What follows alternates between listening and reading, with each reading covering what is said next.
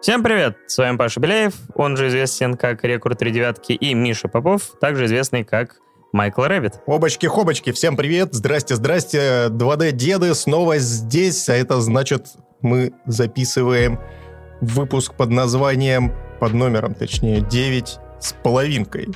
Будем ли мы его называть 9.9.9 по заветам Евангелиона, непонятно, но как-то мы его обзовем, потому что это промежуточный выпуск, который мы выпускаем между основными, они выходят преимущественно в записи, соответственно, здесь нет никаких голосовалок, здесь нету чата, мы просто решили внедрить такой формат, потому что все-таки хотим получать удовольствие от просмотра и выбираем именно те темы, которые мы бы хотели обсудить. Что у нас по темам сегодня, Паш, расскажи.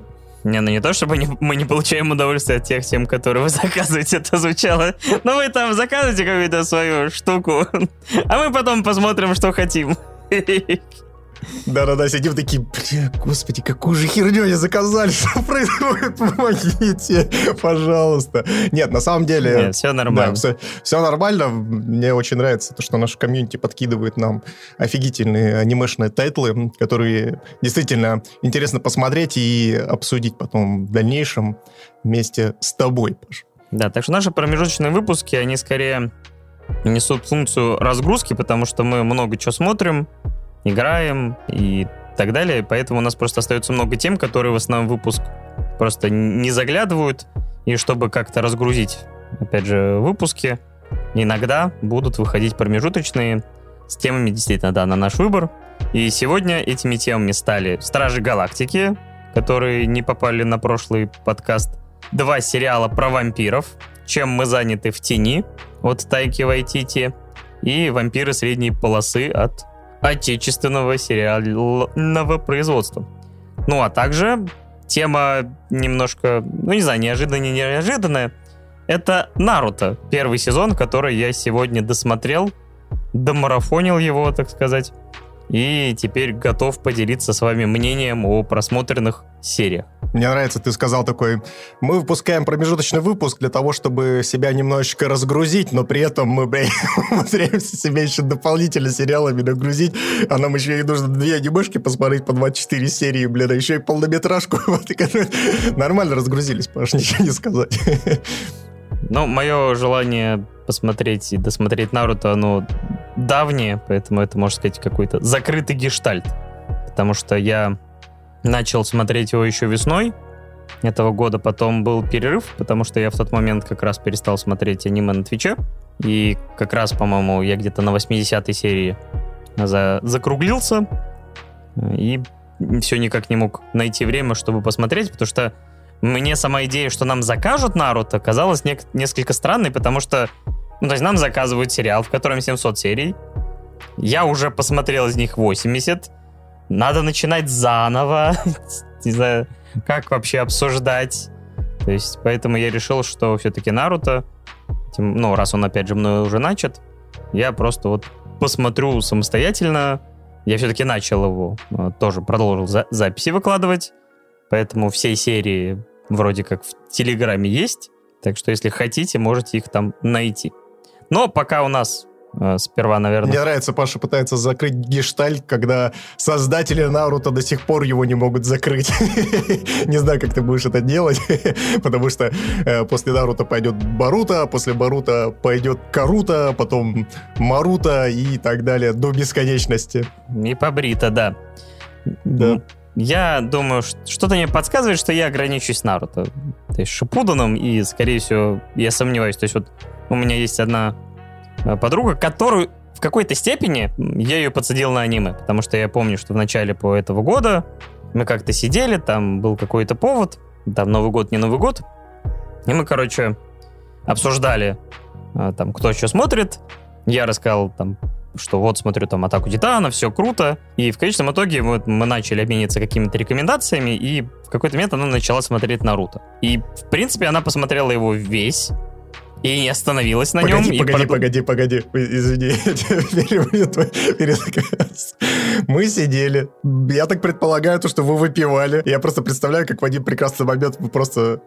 очухиваетесь от того, что сидите и смотрите Наруто, и никто не понимает, что происходит, просто это, знаешь, как будто бы дикий провал в памяти произошел, и потом вы оказываетесь перед экраном и смотрите уже Шиппуден. Ты такой, что вообще происходит, помогите? Ты переоцениваешь встречи друзей, когда нам всем уже около 30, там мне за 30, им еще чуть-чуть нет, потому что это 2 бокала вина за вечер, и...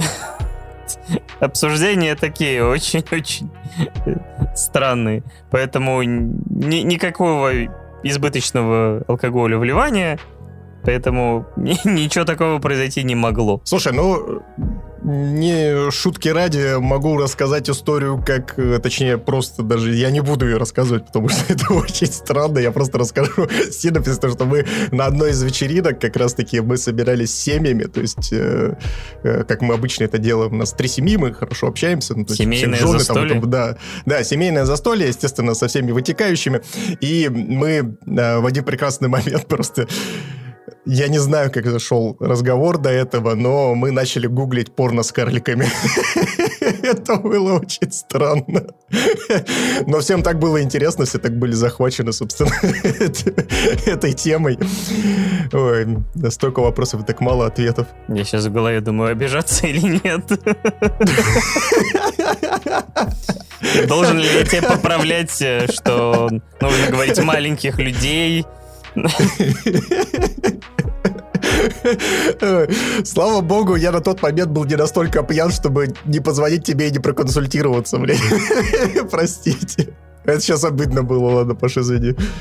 Вот, в общем, так что это была просто рекомендация начать смотреть аниме. И вот она посмотрела целиком Наруто и продолжила, собственно говоря, в виде Боруто, чем меня в некоторой степени удивило, потому что я, честно говоря, про Боруто не знаю ни одного хорошего отзыва. Я так понимаю, он не выдерживает сравнение с основной серией. Ну, ладно, давай об этом, наверное, попозже. Да, а пораньше, я думаю, нужно обсудить все-таки «Стражи Галактики». Че, Паш, ты прошел в итоге «Стражи»-то или нет? А то в 9-м эпизоде нашего полноценного подкаста «2D-деды» ты говорил о том, что вроде как планируешь пройти игру. Че там у «Стражи Галактики»? Я и не прошел. Просто я понял, что уже откладывать некуда запись. А, ну все, тема закрыта, давайте переходим к следующей. Че там, вампиры? Поехали. Это было быстро. Не, проблемка в том, что... Даже 4 выходных, ну, у кого-то там больше выходных было, но не спасли меня, потому что я смотрел запойно, вот, собственно говоря, Наруто, я пытался посмотреть вот следующие наши темы, и как-то утоп в контенте, что «Стражи Галактики» так и не смог допройти, потому что они оказались достаточно длинной игрой. А сколько ты в итоге часов-то наиграл?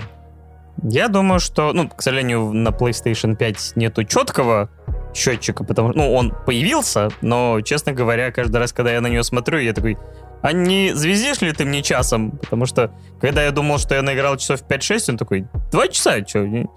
Но там вообще примерно каждая глава идет примерно около часа, плюс-минус. И глав этих, собственно говоря, ладно, не буду говорить сколько, потому что мало для кого сюрпризом будет. Ладно, возвращаясь к игре. Я ее хоть и не прошел, но я считаю, что я уже близок к финалу. На самом деле, да, когда был прошлый выпуск, я думал, что вообще уже скоро финал. Оказалось, что я не дошел даже до середины. Она оказалась гораздо длиннее, чем я думал. Но, наверное, я начну издалека, потому что многие, скажем так, до того момента, как игра вышла и начала получать довольно хвалебные отзывы прессы, мне кажется, относились к игре достаточно скептически. Вот ты, например, почему не стал в нее играть? Потому что у меня дикие флешбеки от предыдущего игроопыта Marvel под названием Avengers. «Мстители. Рассоединяемся» называлась игра. И она меня расщепила. Да, вот, собственно говоря, у многих были такие флешбеки, потому что Авенджеры оказались для многих далеко не той игрой, которую они себе рисовали. Оказался... Ну, я их не пробовал, и ты, наверное, мне сможешь рассказать, в чем ее главная проблемка? То есть, что, скажем так, людям так запомнилось в негативном ключе, что следующий их проект стал восприниматься с таким скепсисом? Ну, у Avengers у них достаточно стандартная и банальная проблема. Она заключалась в том, что это бездушная гринделка, однообразная максимально, которая, в принципе, ни к чему не ведет. В конце концов, все сводится к тому, что ты просто гриндишь скинчики, ну, естественно, это образно говоря скинчики, то есть они там влияют на баланс, то есть там какие-то статистики тебе добавляются и так далее, но по факту они никак геймплей не разноображивают. Кого бы ты ни взял, взял бы ты Халка, взял бы ты Черную Вдову, взял бы ты там Человека-паука, если у тебя, допустим, был PlayStation, типа предзаказу он упал, то несмотря на то, что передвижения у них различные, но по факту они чувствуются абсолютно одинаковыми. В рамках баланса я понимаю, для чего это сделано, то есть они хотели просто... ну, сделать понятие РПГ внести в Marvel, и, естественно, для того, чтобы статистика и персонажей, и, естественно, их баланс был нормальный, то есть они просто взяли и всех уравняли под одну гребенку. Союз нерушимый мстителей народных. Абсолютно, да. То есть, знаешь, типа, Халк вроде как отрывает там клочки земли вот из-под себя и швыряет во врагов, а в итоге весь урон распределяется по всем персонажам, типа такой действительно Советский Союз, типа один вносит весь дамаг, а распределяется он по всем. Это да, отсылка отличная. Вот, и естественно, опять же, то есть мувсет особо не менялся, то есть там, грубо говоря, у тебя у Халка того же самого было 4-5 ударов, плюс бросок, и все, и ты с этими 4-5 ударами проходишь всю игру от начала и до конца. А чтобы ты понимал, она тоже достаточно длиннющая, и сказать то, что это бы никого не заколебало, ну, было бы большим упущением. Вот. И поэтому Avengers чисто за счет своего имени вначале хайпанули, потом, собственно, когда все раскусили эту игру, а раскусить ее можно было, в принципе, на первых 3-4 часов игры, и понимаешь, что прогрессии никакой. И после этого, собственно, все забросили игру. Она очень резко потеряла в онлайне, хотя она очень сильно напирает на онлайновую составляющую, потому что, ну, там подбор игроков идет для зачистки данжей. Ну и, собственно, все ее забыли после этого. Да, и на этапе анонса Guardian of the Galaxy игры многие посчитали, что это просто огрызок какой-то от Авенджеров, которые превратили в новую игру. И, честно говоря, даже в какой-то момент и мне так показалось. Но, скажем так, ролики, которые выходили, они закрали маленькую надежду на то, что это как минимум будет интереснее сценарно, потому что показали, что один из авторов комикса принимал участие в написании сценария. И вот все эти забавные реплики в диалогах, какие-то локации необычные. Вот мне казалось, что, возможно, из этого выйдет приключение. То есть геймплейно сразу было понятно, что вряд ли это что-то выдающееся. И очень многим не нравилось то, что мы играем чисто за Квилла и отдаем команды остальным стражам. Даже без возможности переключения между персонажей. Но при этом вот было ощущение, что, блин, это может быть неплохим, забавным приключением. Забегая вперед, оно им и стало. То есть самый простой способ описать Guardian of the Galaxy новый — это, в принципе, вот как я услышал, и я теперь полностью, наверное, с этим сравнением согласен, это Uncharted в космосе. То есть это дорогой, кинематографичный, приключенческий проект, который, собственно говоря, максимально делает упор именно на историю, на персонажах, на их взаимодействие. И, как ни странно, даже я очень часто еще ловил вайб Mass Effect. Потому что, если ты помнишь, то в Mass Effect у нас был базовый геймплей, где мы играли... То есть высаживаемся мы, допустим, на очередную планету. У нас два там напарника в нашей команде, и мы в процессе боя отдаем им команды. А когда мы возвращаемся на Нормандию, мы гуляем по Нормандии и, собственно говоря, улучшаем там, или ухудшаем отношения с командой. То есть я все время любил обойти Нормандию после каждой миссии, поговорить парой фраз, перекинуться с членами команды, потому что команда была действительно яркая, запоминающаяся, это были действительно классные персонажи. И в Guardian of the Galaxy... Переговорить, конечно. Угу. Так, нас интересует всех, я думаю, слушателей в том числе. Миранда. Ну, то есть меня естественно, и мое самолюбие. Очень интересует другой вопрос, не связанный с Mass Effect, раз уж вайпы пошли. Можно ли заромантить Гамору? Давай, поехали. Я думал, ты меня спросишь, кто из Mass Effect твоя вайфа. И вот это все. Не, ну тут, слушай, тут вообще без всяких, ну то есть Миранда, она вне конкуренции. Нет, по-моему, романтические взаимоотношения тут не стоят. Только с ракетой, к сожалению. Нет, тут именно дружба, мир, жвачка. И как бы возвращаясь к моей мысли, то есть когда ты возвращаешься на корабль после очередной миссии, ты можешь перекинуться, опять же, определенным количеством фраз со всеми персонажами. Их, конечно, гораздо меньше, и корабль у тебя поменьше, но довольно-таки уютненький. И я когда-нибудь выясню, кто, черт подери, не закрывает дверь у холодильника. Каждый божий раз, возвращаясь с миссии, я закрываю эту дверь. И надеюсь, мне в конце игра после титров покажет, кто ее не закрывает. Иначе я сойду с ума. А, господи, я думал, ты уже там чем-то из жизни начал делиться. Дома один живешь в однокомнатной квартире. Кто не закрывает гребаный холодильник? Я уже запарился. Да.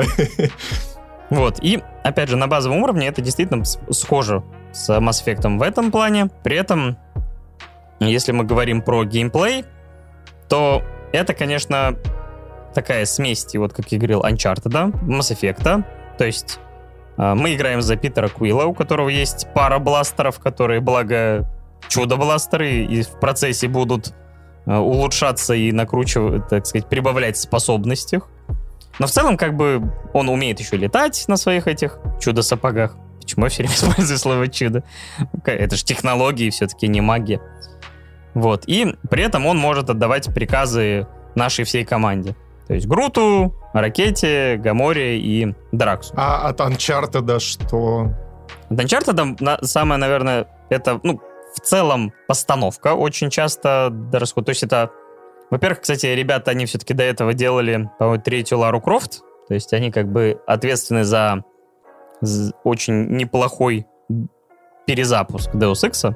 Ну, его можно считать перезапуском, можно считать, потому что он в хронологии, но, по сути, все равно это как бы такой ребут.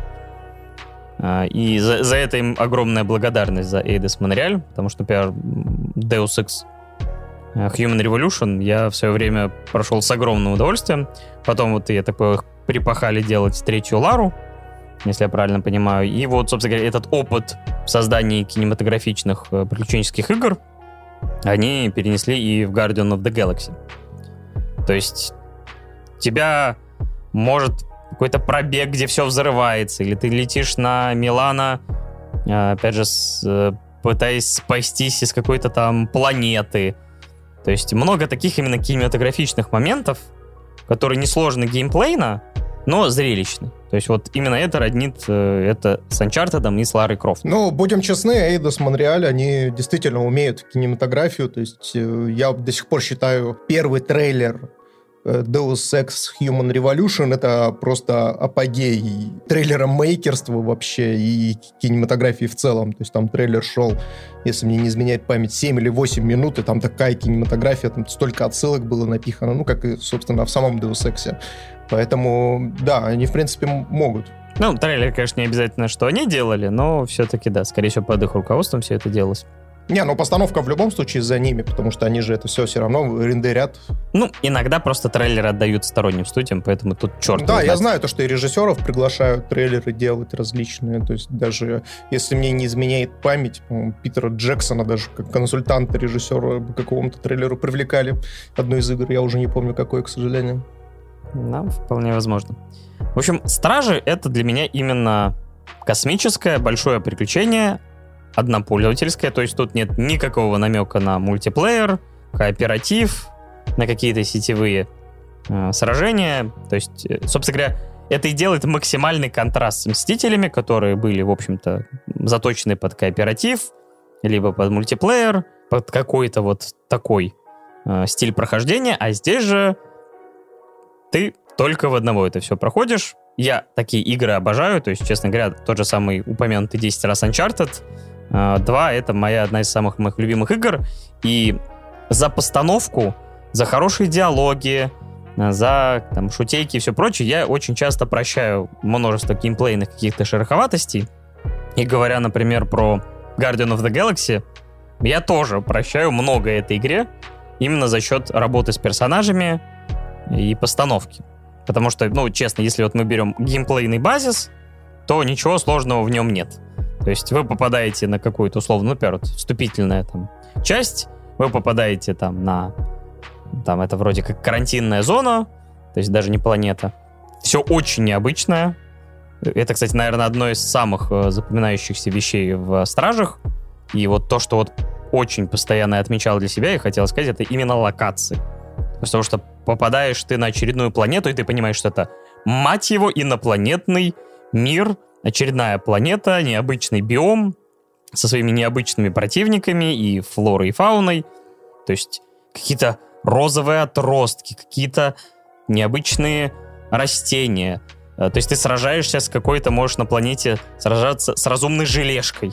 И вот на этапе трейлеров это казалось максимально странно, потому что на тебя реально нападали какие-то желеобразные кубы, внутри которых еще оказывалась какая-то враждебная субстанция, которая тебя там пыталась заколоть. То есть, или какие-то зверьки родом, не знаю, там, с Пандоры из Аватара.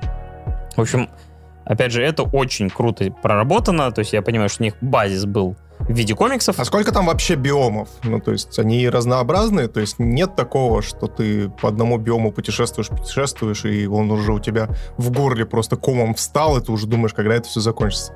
Ну, такого у меня не было, хотя, как я говорил, то есть количество я тебе не назову, потому что планет мы посещаем приличное количество за те главы, которые успел пройти. То есть не менее, наверное, 6-7. Само собой, то есть ты путешествуешь именно по одной локации, поэтому у тебя нету такого, что ты по одной планете успеваешь несколько биомов посетить. Это все равно плюс-минус дождливая планета, какая-то холодная планета, ну, то есть все по заветам «Звездных войн» и других. Но при этом достаточно разнообразно. Дизайн локации очень клевый, необычный. То есть, скажем так, я честно скажу, что вот иногда ты привыкаешь к тому, что какие-то стандартные решения применяются к дизайну локаций во многих играх. Ты из игры в игру видишь примерно то и то же. А вот здесь такие, у нас есть инопланет, ну, то есть вот вселенная, на планете может быть все, что угодно, поэтому, в принципе, увидеть ты можешь все, что угодно, как я и писал.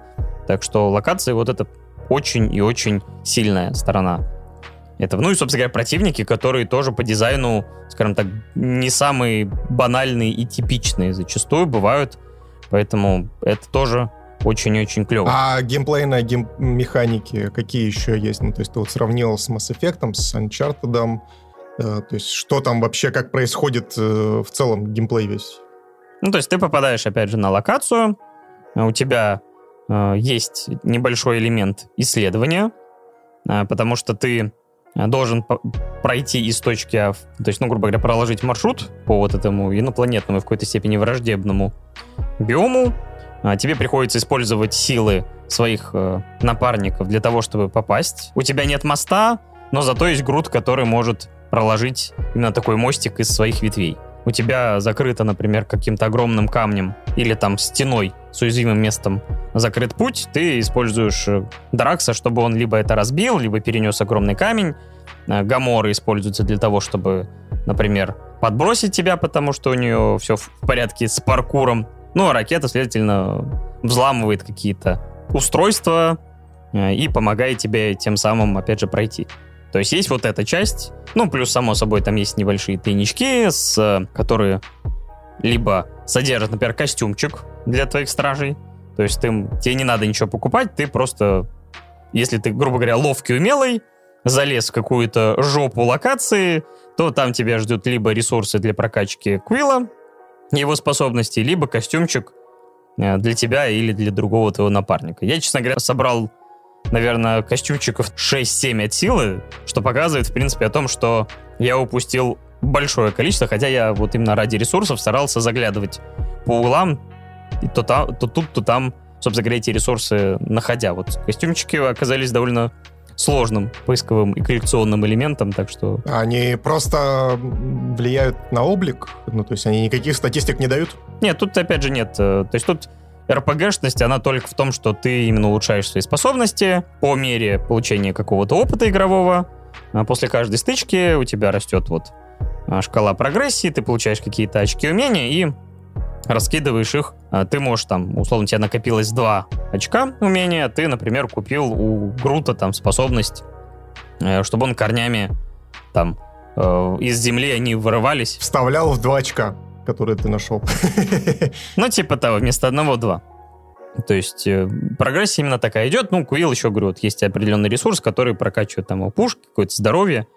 То есть остальные ты именно покупаешь именно спецумения. Вот.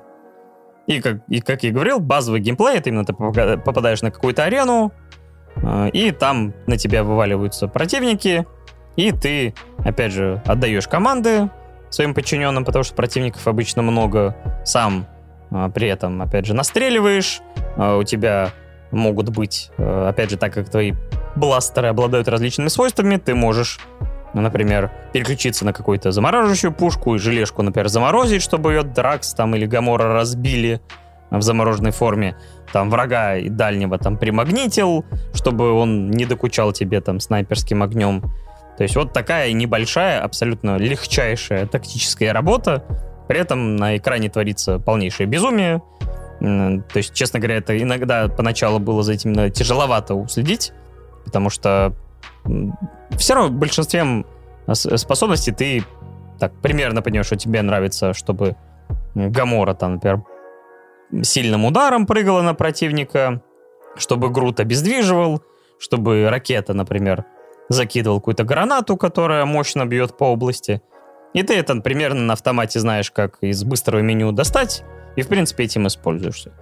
Я, как человек неприхотливый, мне это, скажем так, не надоело. А тактической глубины там, то есть, нет, да? То есть, нет. Потому что есть враги, которых можно разбить, допустим, только сильным ударом, либо же там только подбросить, либо скажем только так, заморозить и так тут, далее. Скорее всего, это может ролять на более высоких уровнях сложности, но я, так как не любитель этих самых высоких уровней сложностей, и я практически не умирал на среднем, я, в принципе, об этом особо не задумывался и просто вот играл, как мне влезет. Хотя, само собой, там есть, например, такие механики, как можно просканировать врага и узнать, какие у него слабости. Что этот, например, его лучше не подпускать в ближний бой, а этого, например, наоборот, лучше сдалека ухреначить, не давая ему перейти на ближнюю атаку. То есть, мне кажется, это скорее вот на высоких уровнях сложности могло бы ролять, но это в целом легкий приключенческий боевик в моем представлении. То есть, вот, скажем так, тут они могли бы докрутить, но, мне кажется, основную свою целевую аудиторию они бы, мне кажется, в какой-то степени могли отпугнуть тем самым. Поэтому они не стали заморачиваться. Опять же, вот игра, может быть, действительно ощущается по-другому на каком-то хардкоре. Там, возможно, все это начинает уже ролять, что у тебя там щитов не хватает. Потому что, в принципе, даже я иногда все-таки некоторое количество раз умирал и понимал, что надо было бы, наверное, чуть умнее разыграть это все, но, опять же, это не тактическая игра, это именно вот геймплей тут проработан, но не в той какой-то запредельной степени, чтобы вот именно ради геймплея я, что называется, хвалил бы эту игру. Именно переходя к главному достоинству, это, как и, например, в моем любимом фильме, потому что я, вот честно скажу, во многом, почему я решил приобрести эту игру и присмотрелся, потому что я обожаю первый фильм «Стражи Галактики» Джеймса Ганна. Это мой любимый фильм Marvel, именно вселенной. Потому что вот для меня он стал, наверное, большим сюрпризом. Но во многом он меня порадовал именно персонажами. Потому что это очень не самые типичные, во-первых, персонажи, потому что, по сути, это ни хрена не добряки, это просто в какой-то степени отбросы со вселенной, у которых разная сложная судьба, которые собрались вместе и вместо того, чтобы морально разлагаться, все-таки решили не докучать вселенной, а иногда даже ее спасать. Решили разлагаться вместе, так сказать. Да, то есть вот и эта компания немножко отмороженных ребят собралась. И, в принципе, сюжет, кстати, то есть вот если смотреть, например, сравнивать фильм и игру, то, допустим, если первый фильм рассказывает прям от и до всю историю, как они и собрались, и встретились, то здесь, условно, это начинается примерно там с середины или второй половины фильма. То есть они уже вместе, они какое-то время друг друга знают, но при этом Дракс до сих пор не доверяет Гаморе, потому что она дочь Таноса приемная. То есть у них много вот таких внутренних конфликтов. И, кстати, тут есть еще такая система, тебя постоянно ставят в выбор в диалогах. И есть даже система, как, можно сказать, репутации, не репутации, но Тебе иногда сталкивают мнение двух твоих подчиненных, ну, участников команды. Потому что, само собой, Квилла они не воспринимают как своего капитана. Ракет все говорит, мой корабль. Нет, мой корабль. То есть они, скажем так, тебя ставят перед выбором поддержать того или иного, и высвечивается, знаешь, в углу, в правом верхнем вот эта фразочка. Не, конечно, не Клементина запомнила это, но там, Ракета рад, что вы его поддержали. Или, например, там другой персонаж разочарован, что вы там выступили против его плана.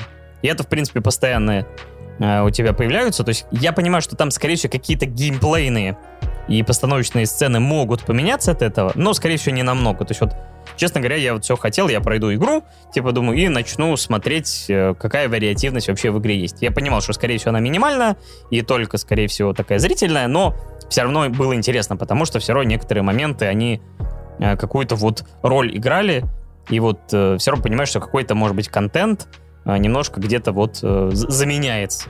Немножко, но ощущение прикольно.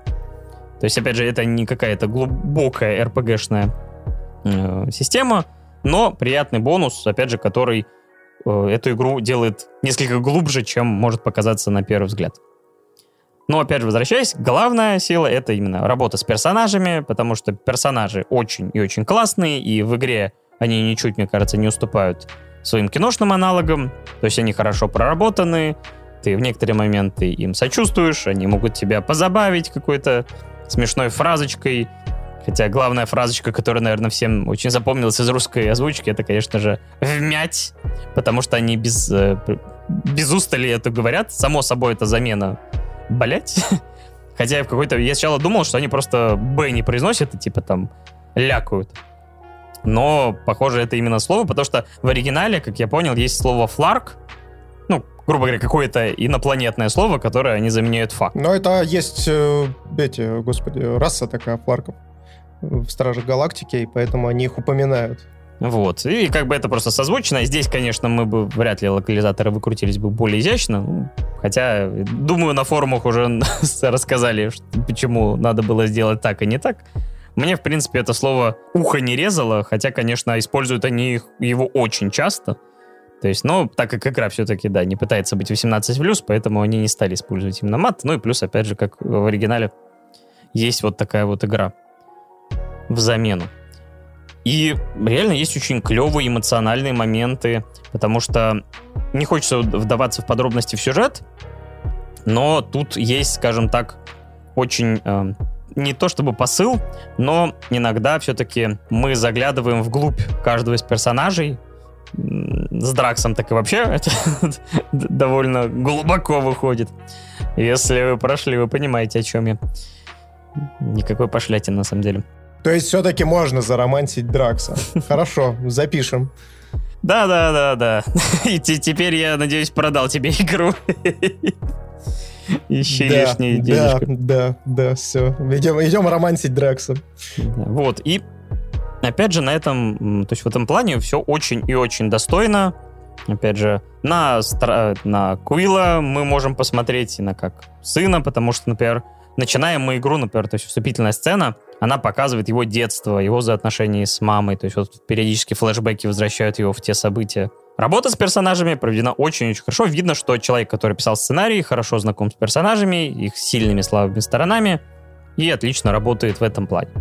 Опять же, плюс есть достойный геймплей, клевый дизайн, саундтрек богический. То есть вот одна из самых сильных сторон фильма, и то, что привнес, собственно говоря, Джеймс Ганн, это именно саундтрек 80-х, это именно плеер, который забрал с собой Квилл, с вот этим микстейпом, который ему подарила тогда в фильме «Мама». И вот эта привязанность его к музыке, скажем так, это всегда была одной из эмоциональных связей с землей, с мамой. И здесь музыка и музыкальная подборка ничуть не меньше играют роль. Сама подборка просто офигенная, то есть это сок сока. Лицензированные треки, да? Да, то есть это «Never Give You Up», это... Как она? Take on Me и куча других треков. То есть, честно говоря, я на протяжении всей игры, наверное, мне кажется, даже не все их послушал, хотя они имеют еще такую геймплейную механику. В процессе у тебя накапливается, грубо говоря, ульта условно, ты можешь ее включить, к тебе подбегают стражи, вы перекидываетесь парой фраз, и ты можешь их, типа, у тебя два варианта, как их подбодрить. Единственное, что вот работает, не знаю, то ли из-за локализации, то ли еще, что не всегда ты четко можешь понять, что хотят они, и ты им отвечаешь. Ну, то есть иногда бывает, что ты думаешь, что вот сейчас их подбодришь, а говоришь какую-то хинею не впопад, и они такие, че, а? Ну, в идеале ты находишь нужные слова, и они... У них перезаряжаются спецспособности быстрее, у тебя включается, собственно говоря, трек из твоей коллекции, и ты под условный Kickstart My Heart начинаешь раскидывать врагов, и это, честно говоря, прям офигенно. Единственное, что это можно включить случайно под конец битвы, и, условно, клевый трек уйдет в пустоту. А вот иногда бывает очень клево, когда ты очень длинная, затяжная и тяжелая битва, и ты летаешь под, опять же, тот же самый Kickstart My Heart. Вот у меня просто недавно было. И это прям офигенно. То есть вот много удовольствия это получается. Единственное, что так как это случается довольно часто, это вот может реально надоесть. То есть даже мне это, в принципе, уже в какой-то момент подбешивало. Ну и не каждый трек, на самом деле, прям идеально подходил под битву, хотя вот именно сама подборка, вот слов нет, она офигенная. И что еще, наверное, вот хочется сразу сказать про... Просто я забыл про локации. Тут, например, есть очень клевый момент на забвении. Помнишь, что отрезанную голову Селестиала, где вот этот шахтерский городок, где добывают мозги этого мертвого бога.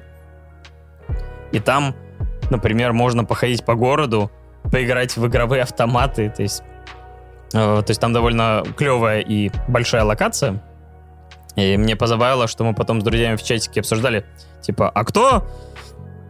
А вы там играли в эти какие-то там лохотроны? Я такой увидел, там реально какой-то мозг в баночке, и он переставляет эти наперстки. Я такой, так, ну первый раз он же мне даст выиграть.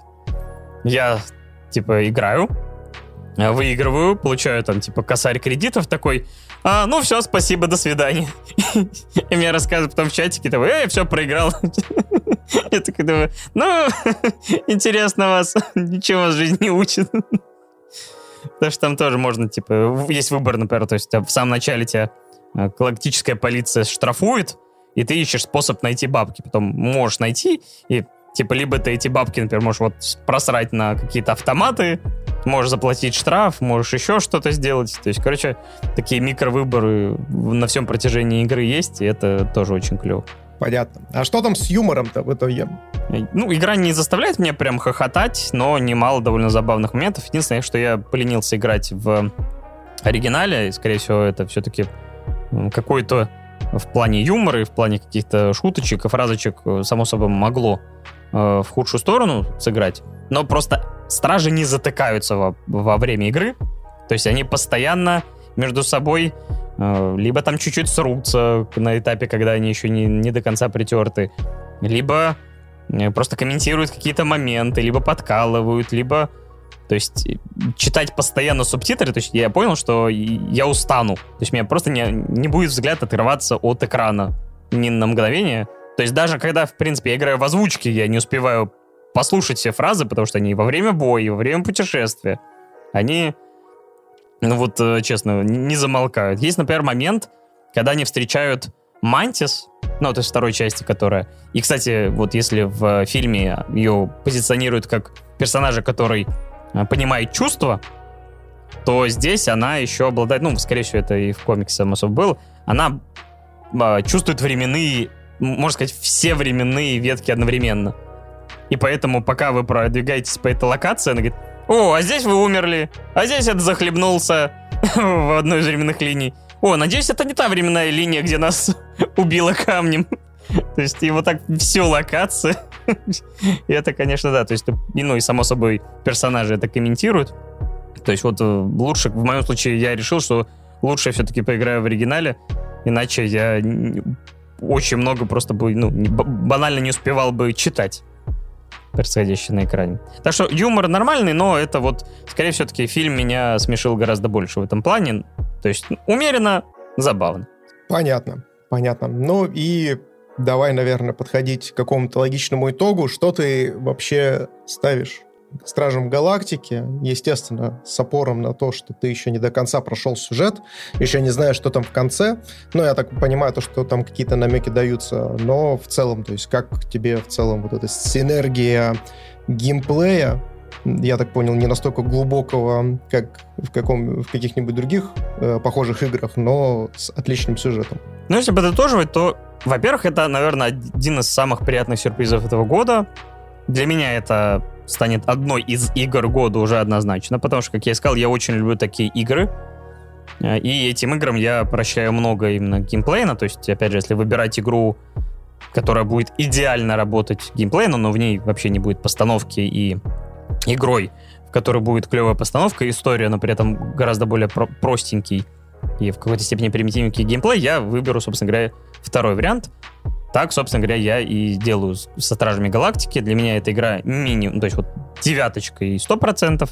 Если бы был более придирчив именно, опять же, если вот рассматривал как игра в первую очередь, наверное, это было бы на полбалла, то и на балл поменьше, но за счет вот тех эмоций, которые она дарит, которые для меня первичны, и для меня это, вот как я сказал, один из самых сильных проектов этого года. И если вы любите вот, типа, опять же, Лары Крофта, Uncharted, и вот в какой-то степени, конечно, Mass Effect, хоть и в меньшей степени, я думаю, вам стоит обязательно обратить на этот проект, потому что, насколько я понимаю, у него онлайн, например, стартовый в Steam. Ну, эта игра не онлайновая, но это показатель, скажем так, сколько людей приобрело. Он значительно меньше, чем у тех же Мстителей. К сожалению, Мстители вот поставили такое его в неловкое положение, при том, что это абсолютно разные игры. Но вот, к сожалению, многие посчитали, что от того же издателя, от Square Enix, их ждет примерно то же самое, а оказалось совсем иначе.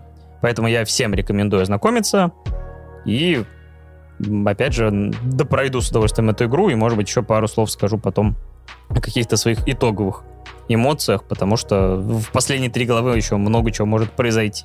И тебе тоже рекомендую. Круто, круто. Ну, я на самом деле тоже очень сильно удивлен, то, что «Стражи Галактики» оказались неплохие. Как минимум, ты меня зацепил саундтреком. Я, возможно, даже в Spotify послушаю сначала саундтрек, и, возможно, все-таки загляну в «Стражи Галактики». Да, он отдельно, мне кажется, то есть вот как условный микстейп Volume 3, это, мне кажется, прям идеально, потому что он, по-моему, даже... Если мне память не изменяет, он даже не повторяет те треки, которые были в фильмах. Может быть, 1 или 2, но, по-моему, это все-таки бережно собранный. Отлично. И, кстати, меня что удивило, на Твиче я думал, там же есть режим безопасный, но когда-то я первый стрим проводил, я такой, блин, ну «Стражи Галактики» без музыки, ну это бред какой-то. Оставил музыку, думал, ну заблочат там звук. И при этом, похоже, они договорились, поэтому за первый стрим была куча треков, но даже звук не вырубили.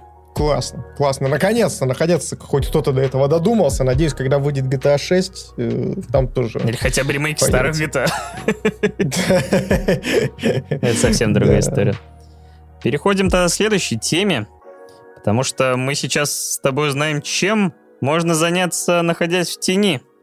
И ты мне, наверное, сейчас расскажешь. Да, чем можно заняться, когда ты живешь... бесконечное количество времени и являешься по факту бессмертным. Если, конечно, окна закрывать и не заходить без стука в дверь.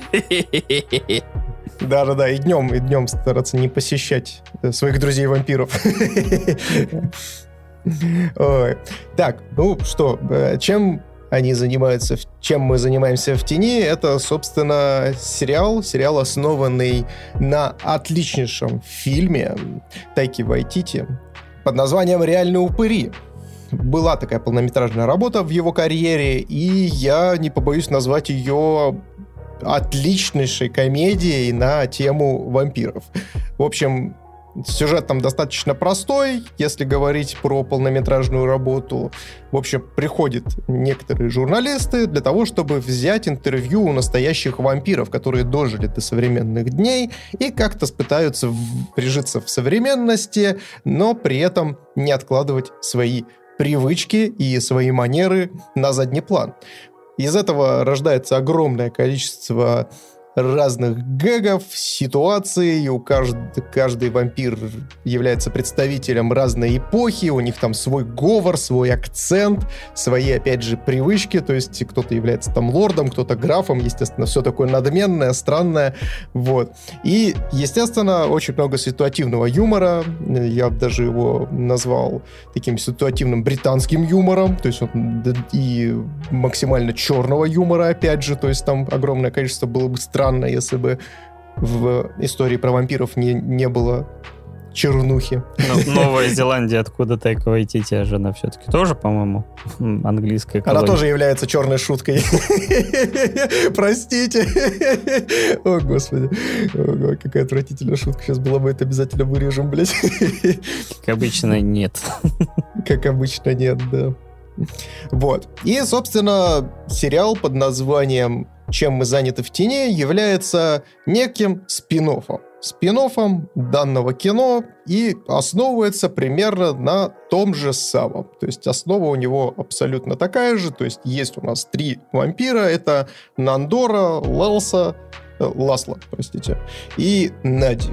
То есть они тоже являются представителями разных сословий, разных, естественно, временных лет. И, в общем, они вот живут в современности и пытаются как-то с современным миром выстроить некоторые взаимоотношения. Колин Робинсон для тебя шутка, я так понимаю. Замечательный энергетический вампир вообще. Тот персонаж, которого... Да. Не, ну, он для меня все-таки второстепенный персонаж больше, поэтому я его не упомянул. Вот. Но вообще, да, то есть здесь огромное количество вот такого вот юмора. Мне очень нравится, как они поработали как раз-таки в этом ключе. То есть реально сценаристы просто отличнейшие ребята. Выстроить столько ситуативных и классных гэгов, которые для нас... Ну, то есть вот там банальный пример, такой ни к чему не привязанный. Допустим, к вам приезжает доставка. Вы вампир, к вам приезжает доставка, и, соответственно, так как мы находимся уже в 21 веке, вам предлагают оставить электронную подпись. И для этого протягивают вам планшет. Естественно, мы, как люди современности, мы берем планшет и пальчиком просто расписываемся, оставляем свою подпись, и курьер уходит. Но вампиры этого сделать не могут, потому что они что? Они мертвые, блин. У них палец не проводит вот это вот электростатическое электричество, и то есть... Все, ну то есть ты не можешь просто подписать. И там вот на этом выстроен ситуативный гэг, и он выглядит очень уместно, очень забавно и глубоко, ну то есть как бы это странно не было. Вот. И вот таких вот примеров целый вагон и маленькая тележка, или опять же тот же самый вот персонаж, которого озвучил Паша, то есть Колин Робертсон, который по факту не является вампиром, в привычном понимании, да, в привычном понимании, то есть нашем киношном, когда там боится чеснока, распятия и тому подобное, но при этом он энергетический вампир, и он, питается своими же коллегами в офисе, это тоже настолько уморительно. Как тебе в целом сериал, Паш? Ну, сейчас давай я просто сразу пару слов добавлю про Колина Робинсона, потому что это, наверное, для меня вот первое, что бросилось в глаза, это прям находочка, потому что, ну, ты понимаешь, что это такая жиза жизейшая, потому что найдите мне человека, у которого нет на работе или среди знакомых, или в семье, человека, которого так и хочется называть энергетическим вампиром, после общения с которым у тебя абсолютно нет сил, хочется спать, а сбежать от него подальше. Потому что это, конечно, очень забавный персонаж. В целом же, если говорить про сериал, то есть, ну, во-первых, если возвращаться к фильму, мне очень понравился фильм в свое время, именно Тайка Вайтити.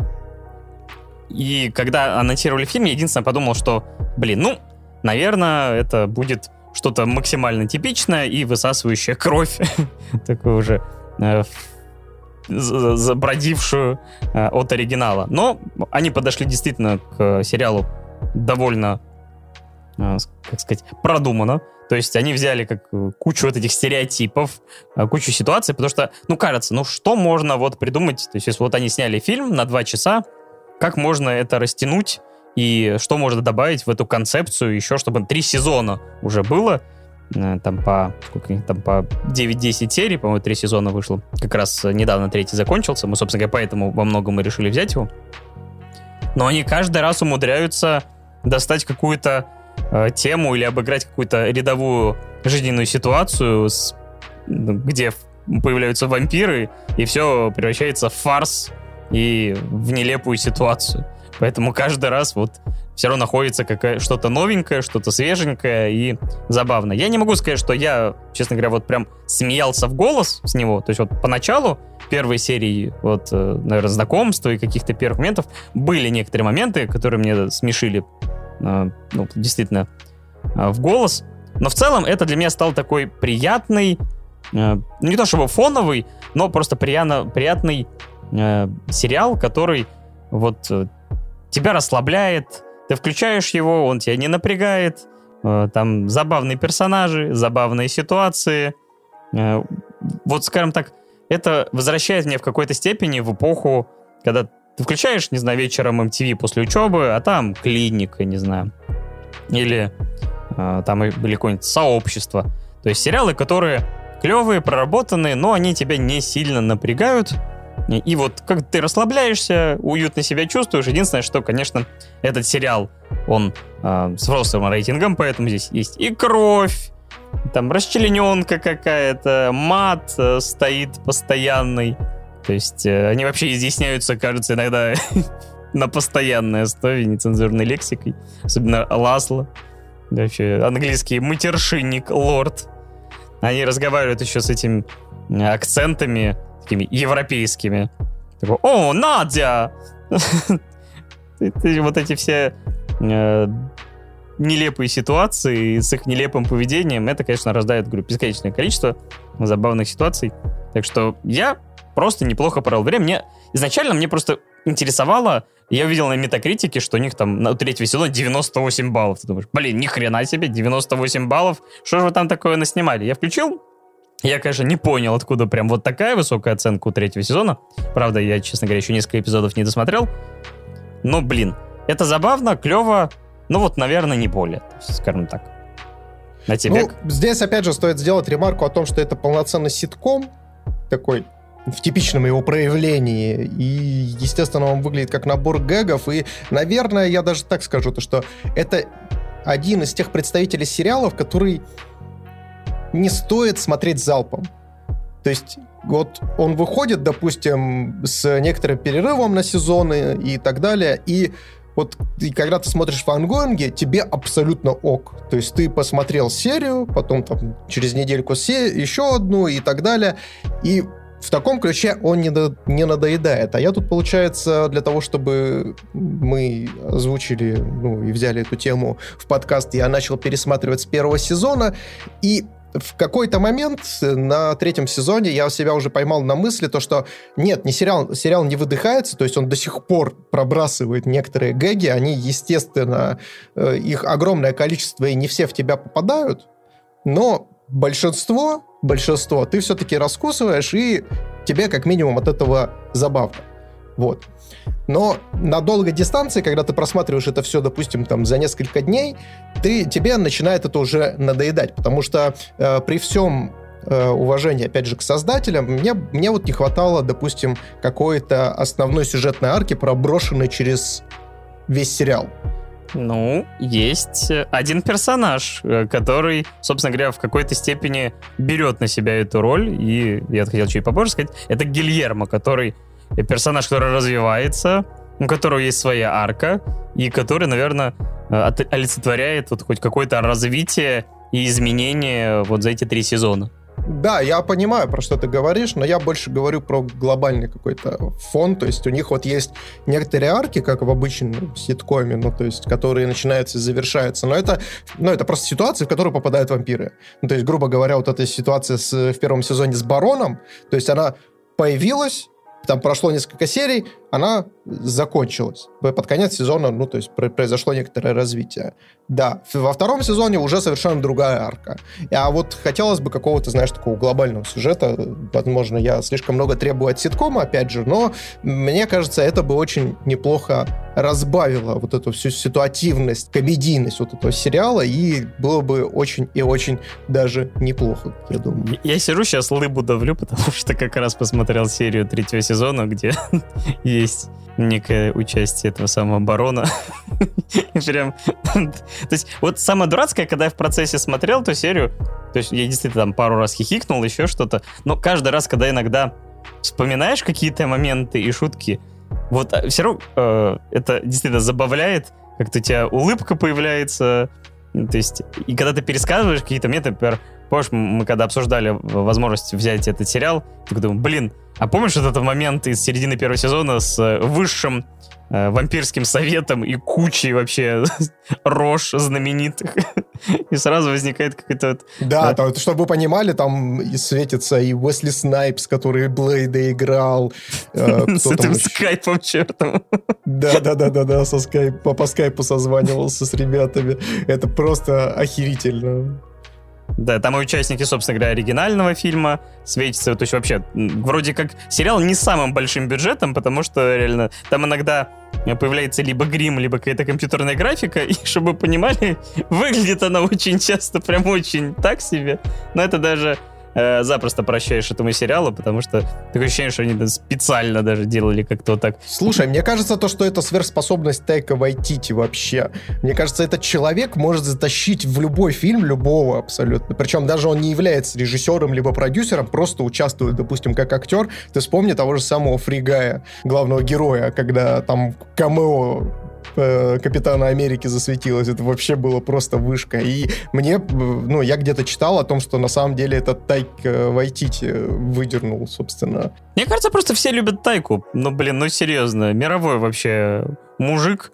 То есть все его полюбили, дали ему теперь многомиллионные бюджеты сначала на третьего Тора, потом на четвертого Тора. Иди, снимай это.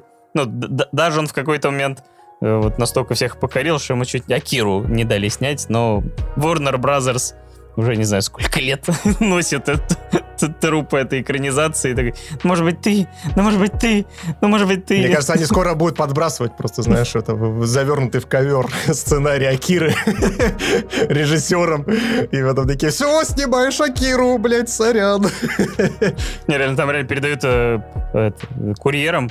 Он расписывается, и случайно оказывается, что это подпись на режиссерство. Я такой, все, накололи, иди снимай. Такой, да я же не знаю, что это. Теперь не отмажешься. Нам плевать, нам надо это снять, пока нас права не отняли. Да, и вот да. Вайтити все, да, мне кажется, Кстати, слушай, еще про гэги, если вспоминать, мне очень понравился гэг из первого сезона, где...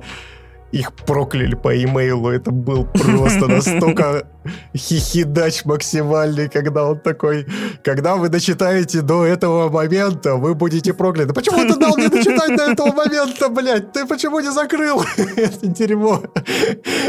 Ой, это классно. Ну, то есть вот и вот такими вот как и обычный ситком, то есть возьмем ту же самую клинику. Клинику я тоже очень сильно люблю, но я люблю ее пересматривать за определенные моменты, например, связанные зачастую с тем же самым доктором Коксом, который просто величайший персонаж всей клиники, который выдает перл за перлом, и это восхитительно. Вот. И, наверное, в этом сериале абсолютно то же самое. То есть, чем мы заняты в тени, это отличный сериал, который ты посмотришь, и спустя какое-то время...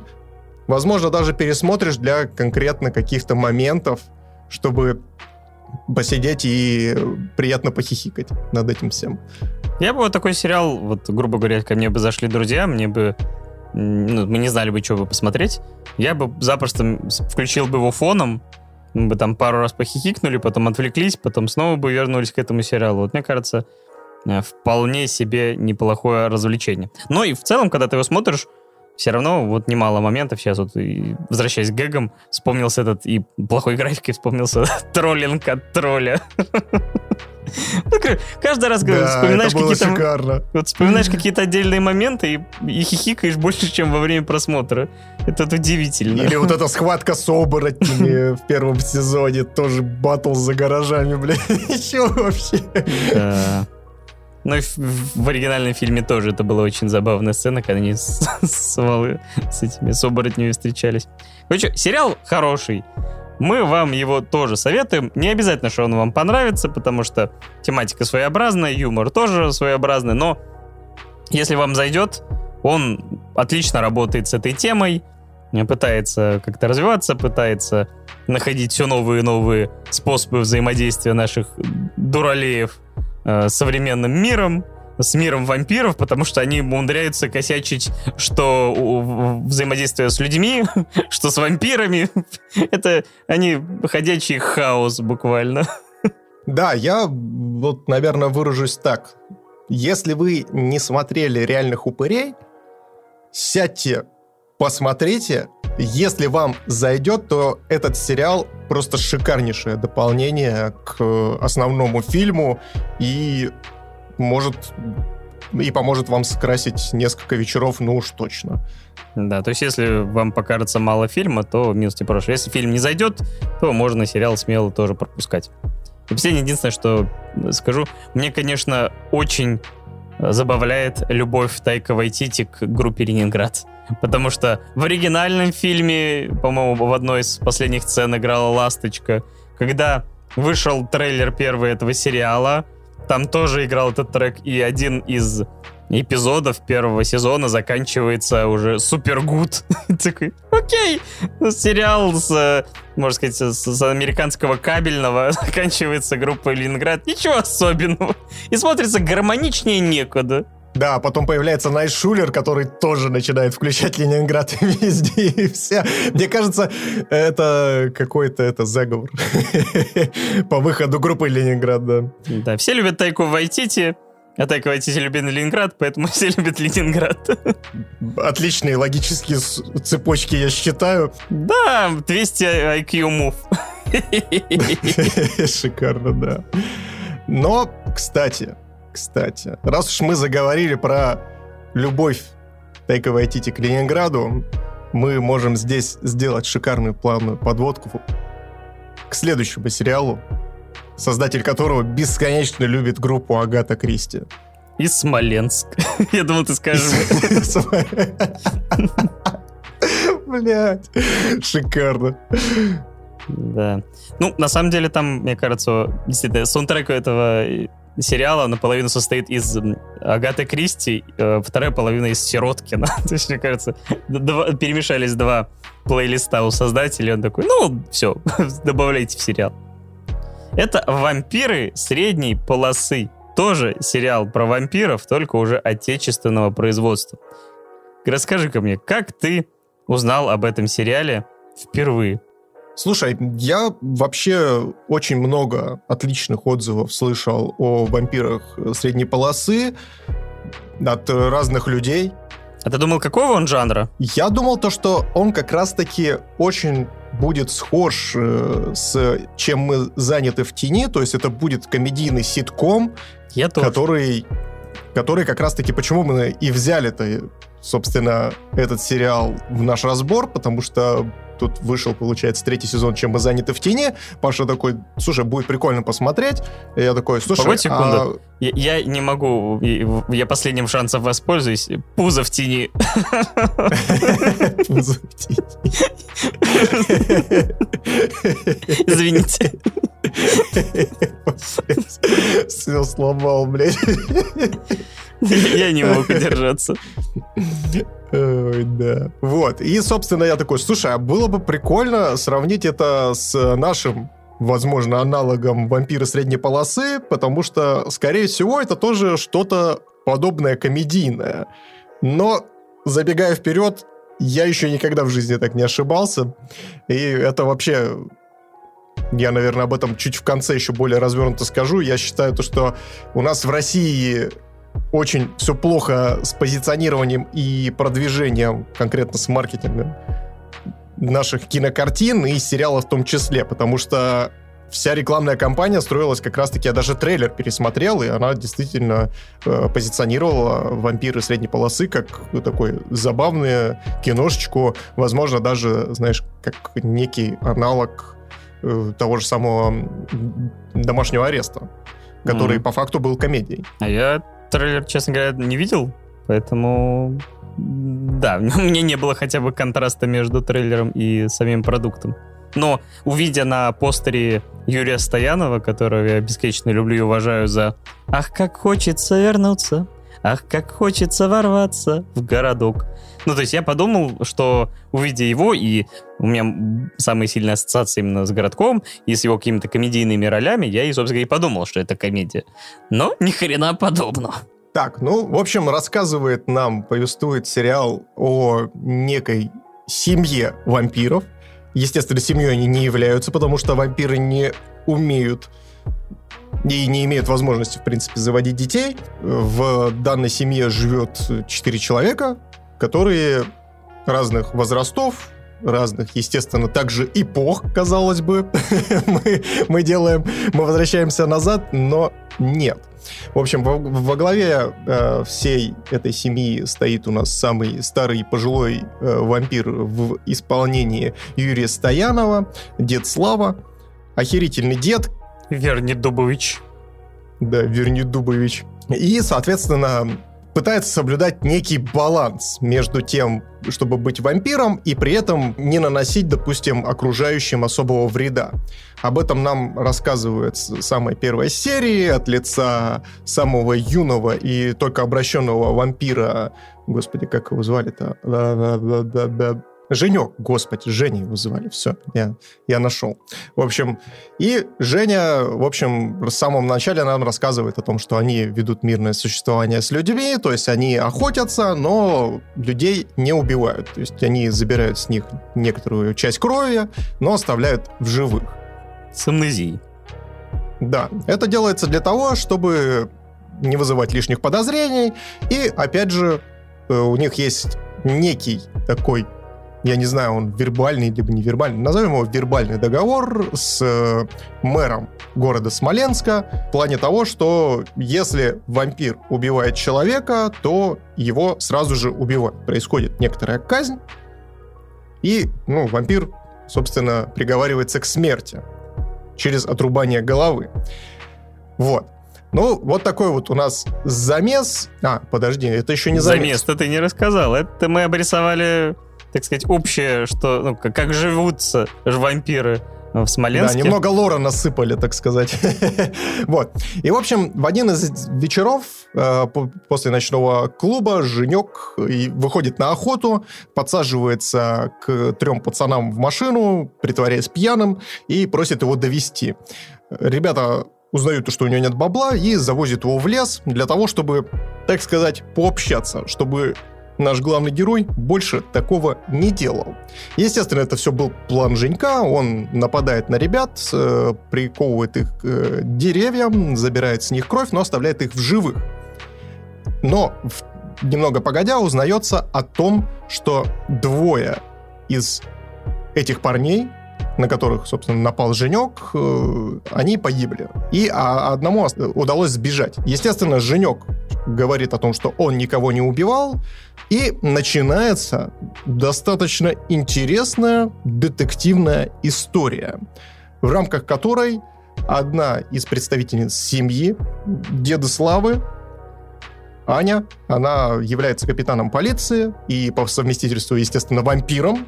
Она пытается вместе с приезжим из Москвы распутать вот этот клубок и доказать, что их семья никого не убивала, и, соответственно, избежать вот этой казни, которая гигантской секирой висит над их головами.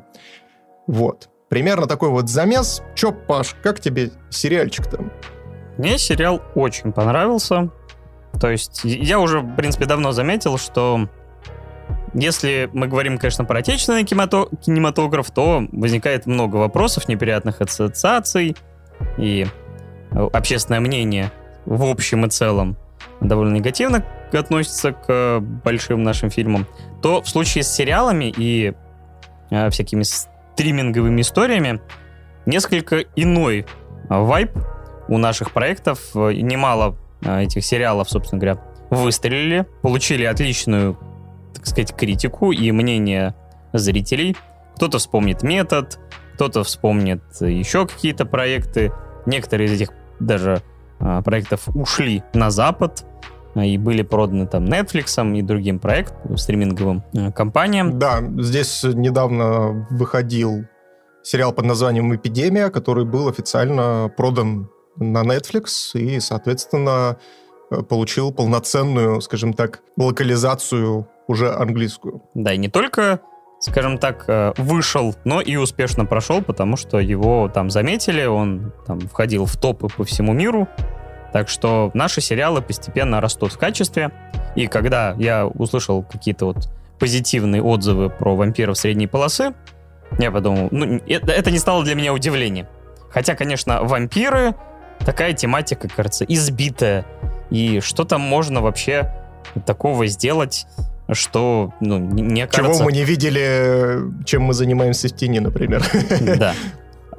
Но, как ни странно, это, можно сказать, анти, что мы делаем в тени по многим причинам, потому что здешние вампиры, например, им по барабану на солнечный свет. Они там... не боятся чеснока, распятий. То есть все моменты, над которыми шутят и стебутся в реальных упырях, здесь, по сути, как-то обыгрываются, выстебываются из разряда дядя Слава такой: «Ой, помнится, у меня в каком-то там веке был неурожай, и только чеснок вырос. И поэтому я всем растрындел о том, что вампиры чеснока боятся. И в тот же день у меня весь чеснок и искупили». Смекалочка. То есть, и вот те моменты, вот стереотипы про вампиров тут обыгрываются зачастую в ином ключе. Да, допустим, тот же самый Женек, он по факту видеоблогер, который снимает различные истории про вампиров, и он как раз-таки и является отчасти распространителем, человеком, который подкрепляет вот эти вот различные... стереотипы на тему вампиров, что типа они боятся там крестов, они боятся там света и тому подобное, и вот это тоже достаточно забавно. Да, ну еще кроме стандартных каких-то сил, у здешних вампиров есть еще у каждого своя особенность. Например, Аннушка, детектив, обладает очень полезным свойством при прикосновении читать мысли. Наш Верни Дубович умеет летать и вообще может перевоплощаться в огромного такого первородного вампира. Не упомянутый нами еще Жан из больницы может анализировать кровь не с помощью лаборатории, а просто попробовав ее на вкус. А Женек вот ищет свое кредо, потому что действительно не так давно обратился. И в центре этого всего действительно интересно. Я, кстати, знаешь, что подумал? Я подумал, сейчас ты просто начал, когда перечислять дополнительных персонажей, я подумал о том, что вообще это очень неплохая сатира выходит. То есть смотри, у нас получается, в полиции работает вампир, в больнице работает вампир, есть также еще подружка бывшая Жанна Ольга, которая является учителем. И сатира как раз-таки на то, что в каждом госоргане есть свой кровопийца, блин. И это прям забавно такое считывать. Да, то есть мы знаем про оборотней в погонах, оказывается, и кровососы в погонах существуют в данной вселенной. Да. Это да. И вообще сериал... на первой серии тоже берет достаточно такую сатирическую и забавную комедийную ноту. То есть тот же самый Дед Слава, он у нас постоянно острит, пытается научить молодого вампира Женька жизни, называет его идиотом, там, и, ну, не прямым текстом, а, естественно, всячески обыгрывая всякими эпитетами. И ты от этого сериала ожидаешь, ну, примерно подобного же развития, только, ну, в большей мере. Вот я просто, опять же, озираюсь назад и вспоминаю «Домашний арест», который мне очень понравился. То есть очень классная такая сатирическая комедийная произведение, которое меня в свое время очень сильно поразило и как раз-таки поставило для меня... клеймо, то, что вроде как сериалы в России есть качественные, хотя я и до этого это знал, ну, то есть вспоминая там «Бригаду», вспоминая там «Глухаря» того же самого и тому подобное, то есть это качественные сериалы, но не настолько, чтобы это было прям вау-вау. Мне пожалуйста-таки вспомнил сериал, и с таким успехом ты «Улица разбитых фонарей» «Буйную силу» мог назвать. Слушай, ну вспомни «Бандитский Петербург», блин, шикарнейший сериал. Вот я просто его в детстве смотрел вместе со своим отчимом, и, ну, естественно, я как малой, меня не особо интересовались эти бандитские разборки и тому подобное, но «Бандитский Петербург» — мое почтение, слушай, шикарный сериал. Хотя и про ментов. Но тогда количество было, мне кажется, поменьше, потому что там между действительно знаковыми сериалами проходили годы, и сейчас, по сути, качественные проекты... И телеканал НТВ, на котором, блин, просто ментов эксплуатировали как только можно, блин. Да, слушай, сейчас на самом деле ничего не изменилось. То есть количество сериалов качественных тоже не так много. Но мне кажется, стало больше. Все равно как бы несколько ярких проектов в год выходит. То есть тебе не надо ждать несколько лет перед тем, как выйдет что-то действительно интересное и то, что тебе стоит, на что тебе стоит обратить внимание. Сейчас стабильно раз в год или два раза в год выходят вот сериалы, которые стоят вашего просмотра. Просто, Паша, у нас с тобой нет телевизора. Давай будем честны, у нас нет телевизора, у нас нет канала ТНТ и СТС, на котором выходит, простите, пожалуйста, всякий шлак. Ну, мы это смотрим... стриминговые всякие истории. У нас теперь кинотеатров стриминговых в России, я уже не знаю, сколько их. Такое ощущение, что каждый месяц новый появляется. И у всех теперь оригинальный контент. Вот этот, например, сериал с сервиса «Старт». То есть какое-то время он был еще и на Кинопоиске доступен. И, собственно говоря, я откладывал просмотр, по сути, только из-за того, что я... Ну, то есть я там плачу за Кинопоиск, и он первое время был доступен по подписке, и мне удобно было смотреть на Кинопоиске. А потом... я понял, что чтобы посмотреть его, мне нужно, грубо говоря, оплатить еще и отдельный сервис, а мне и на Netflix, и за Кинопоиск, и еще что-то. Ты такой думаешь, господи. Но в итоге решил поддержать, был уверен, что контент вроде качественный, поэтому не поленился оформить подписочку. Ну да, это, конечно, я здесь с тобой соглашусь, каждый второй считает данностью и... скажем так, неким пунктиком в своем договоре или, знаешь, планы на день. Такой, типа, так, проснуться, сходить в спортзал, выпить кофейку, сходить на завтрак, сделать свой ответ Netflix. Это да. Вот. Но давай возвращаться обратно к нашему сериалу. В общем, начинается он как комедия, но потом он как раз-таки наваливает того, чего мне не хватило в... чем мы занимаемся в тени, глобального сюжета, который распределен достаточно ровно по всему сезону. Сезон состоит из 8 серий, они идут по часу, и там начинается очень неплохая такая детективная история. Естественно, я тут сразу же словился на флешбеке о том, что вот этот стереотип наш, знаешь, да, русские умеют только про ментов снимать. И тут такой смотришь сериал про вампиров, а там тоже менты. Ты такой, понимаю, блядь. Но необычные, сколкаю. Ой, да, учитывая то, что, знаешь, по ТНТ сейчас выходит вот эта Анна, следователь-робот, киборг. То есть я не удивляюсь уже ничему. Кто только ментом не был у нас. Даже собака ментом была, чё уж тут. Ну, теперь нужно это скрестить и киборг, кровопийца. Из далекого отдела РУВД, блядь.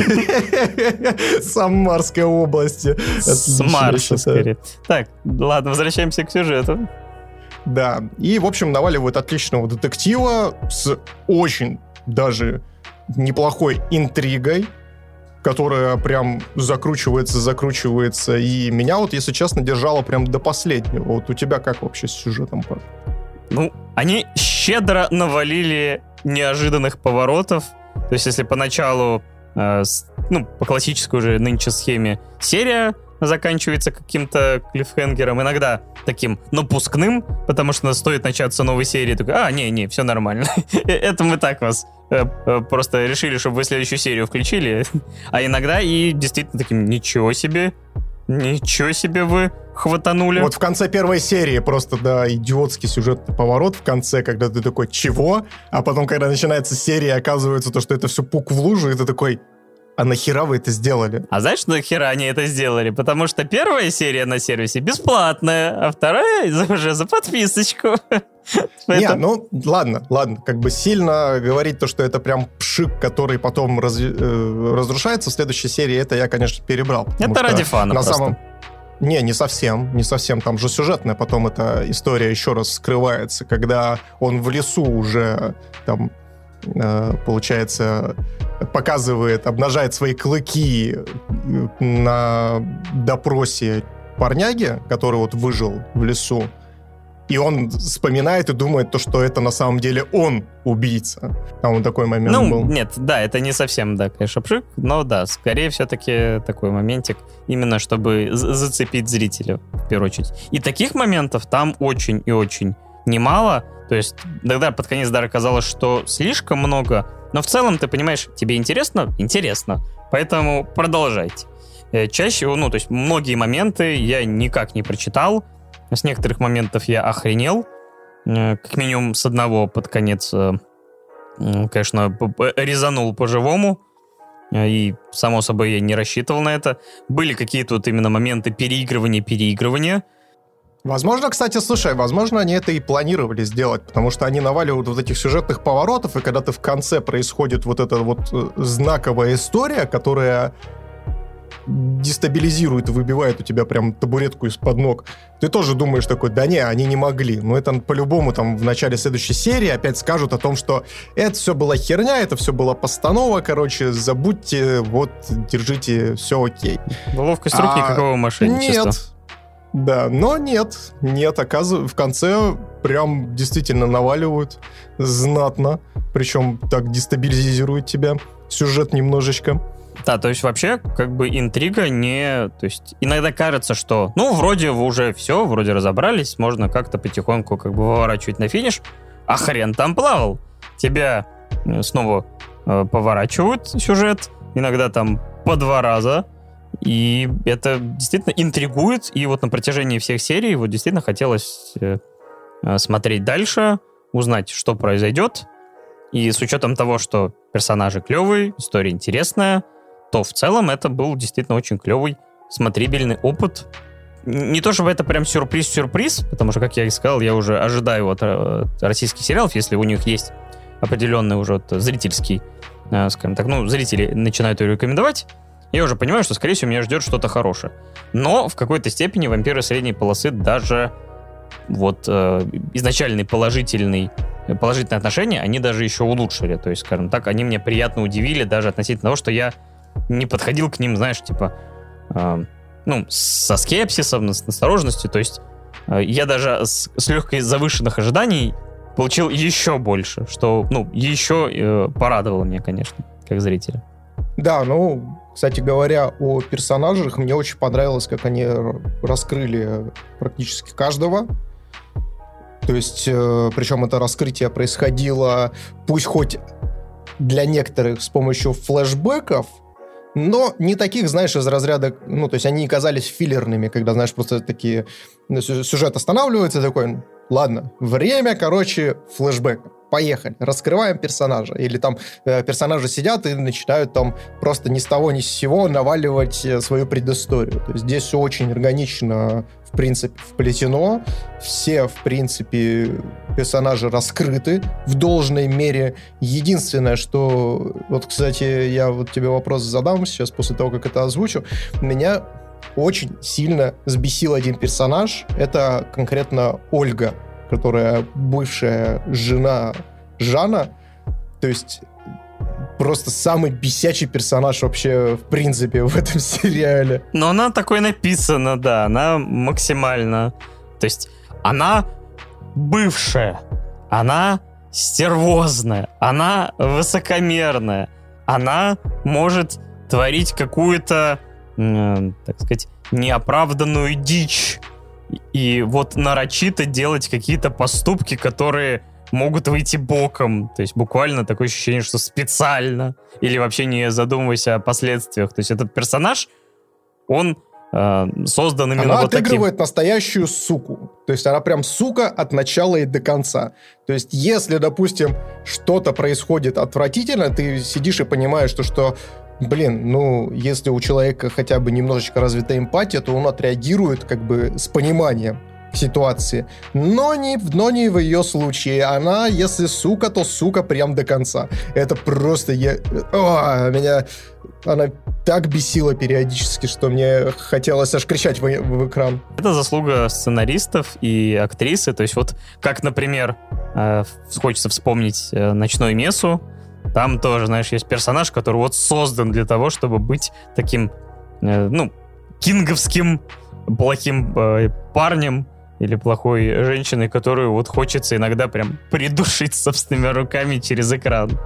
Так что это, с одной стороны, да, это вот от тебя вызывает негативные эмоции, но ты понимаешь, что это как бы все равно гармонично, это иногда двигатель, это иногда вот какие-то необычные реакции, плюс персонаж все-таки определенную арку тоже проходит и тоже какие-то поступки совершает, не самые банальные, и поэтому тоже за ним интересно наблюдать.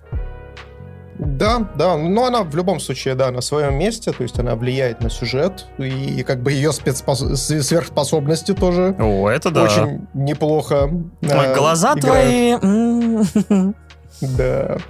Мне очень понравился момент, когда их остановил мент на дороге, и она подошел такой: здравствуйте, ой, женщина за рулем.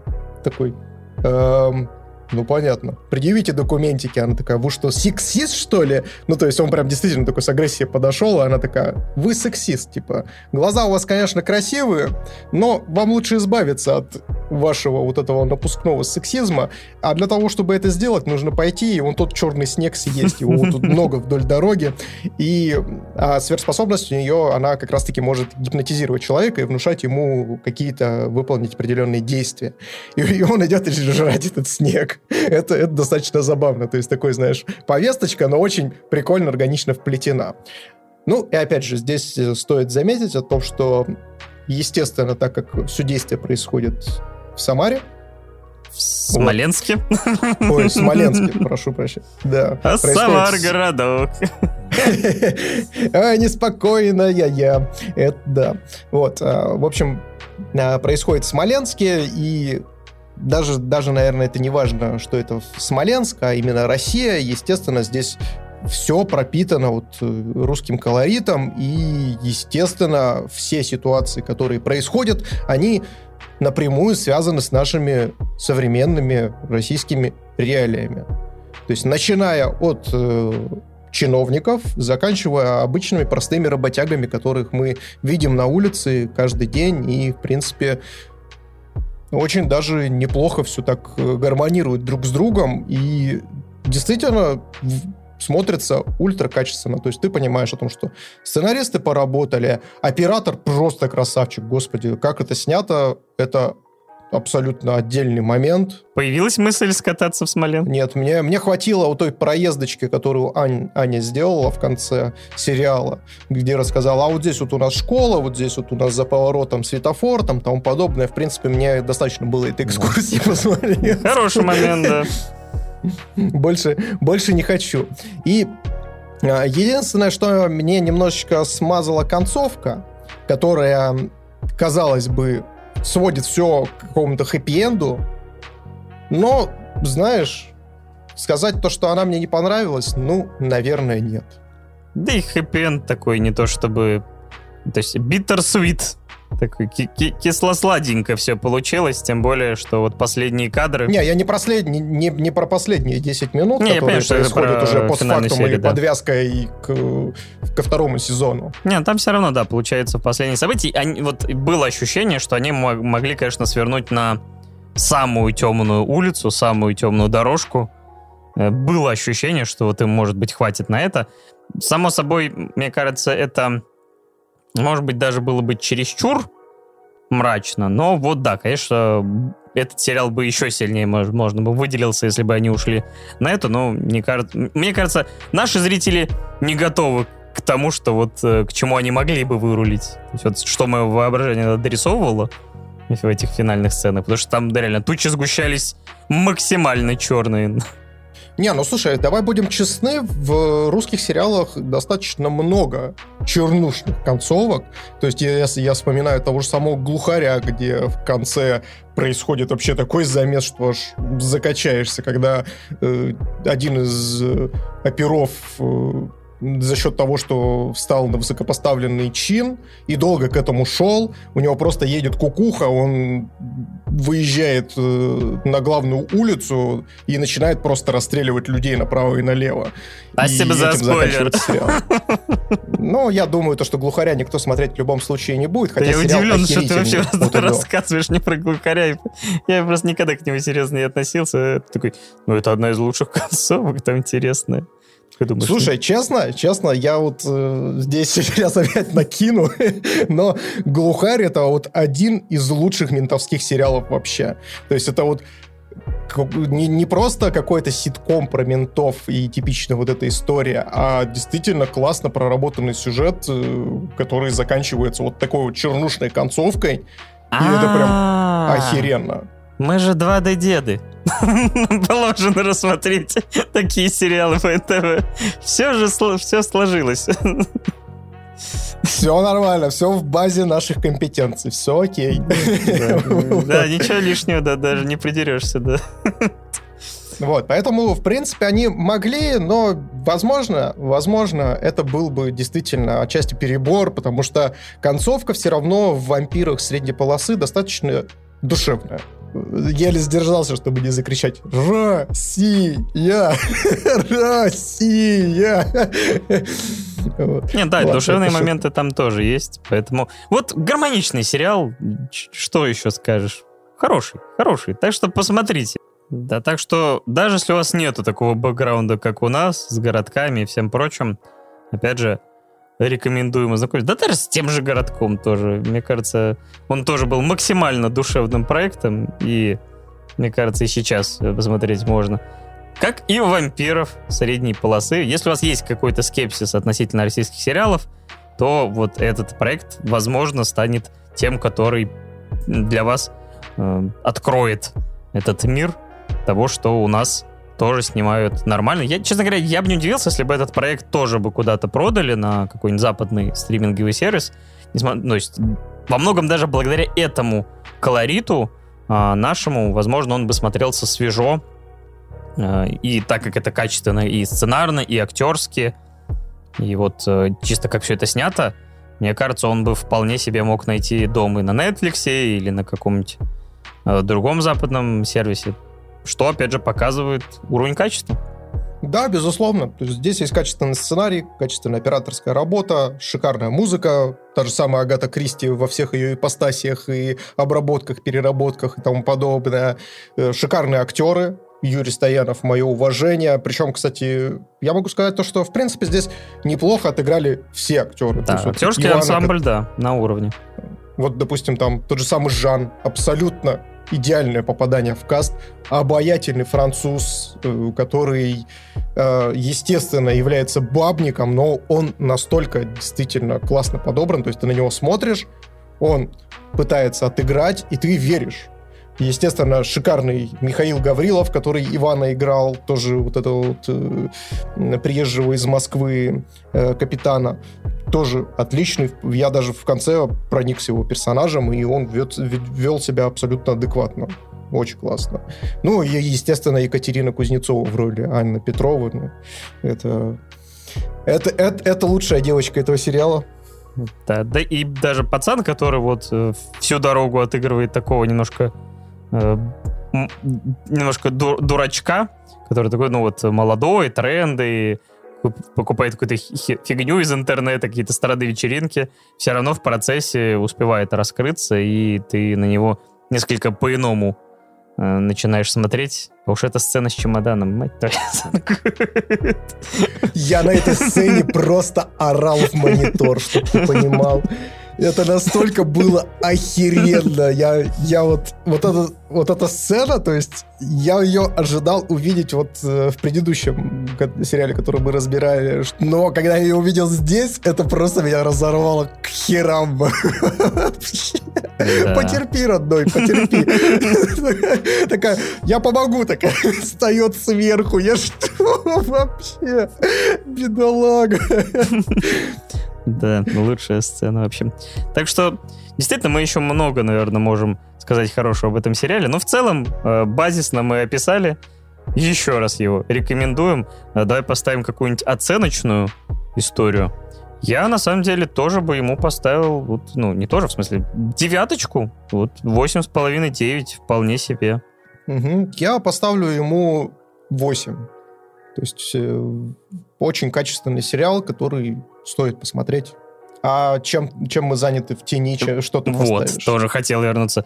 Давай тогда вернемся к ним. Я бы, наверное, им поставил 7,5-8. Наверное, крепкую 8. Вот, наверное, что-то такое. Я поставлю ему 7, а вот реальным упырям я поставлю 8. Да, реальные упыри были классными. Вот такие вампирские дела. Ведь еще 10 с небольшим лет назад вампиры у нас ассоциировались с сумерками. И вообще казалось, что все, вампиры, господи, можно уже просто забыть эту тему, похоронить и никогда к ней не возвращаться. Но нет! Такая тема, что возвращаемся и находим какие-то новые углы, новые возможности хорошо раскрыть тему. И это здорово. И в итоге в 9 предыдущем выпуске мы разбирали House of Ashes от Dark Pictures про вампиров. Сейчас мы разбираем, чем мы заняты в тени, и вампиры средней полосы. Вот вам и полноценные вампирские эпизоды подъехали. Да, то есть мы, знаешь, вот сейчас я сказал, что 10 лет назад, там 15, вот были такие-то. А вот что было... Типичный дед, блядь. А вот раньше-то было Носферату, помните, черно-белый, блядь. А сейчас мы вернемся в прошлое еще гораздо раньше, потому что... Нет, другая подводка должна быть. Я хотел подводку, знаешь, какую сделать, о том, что... И в итоге вампиры снова возвращаются в нашу жизнь, чтобы... ее высосать. А помимо вампиров, ваше время и вашу жизнь может высосать Наруто. Глубоко. Сойдет. Пусть будет.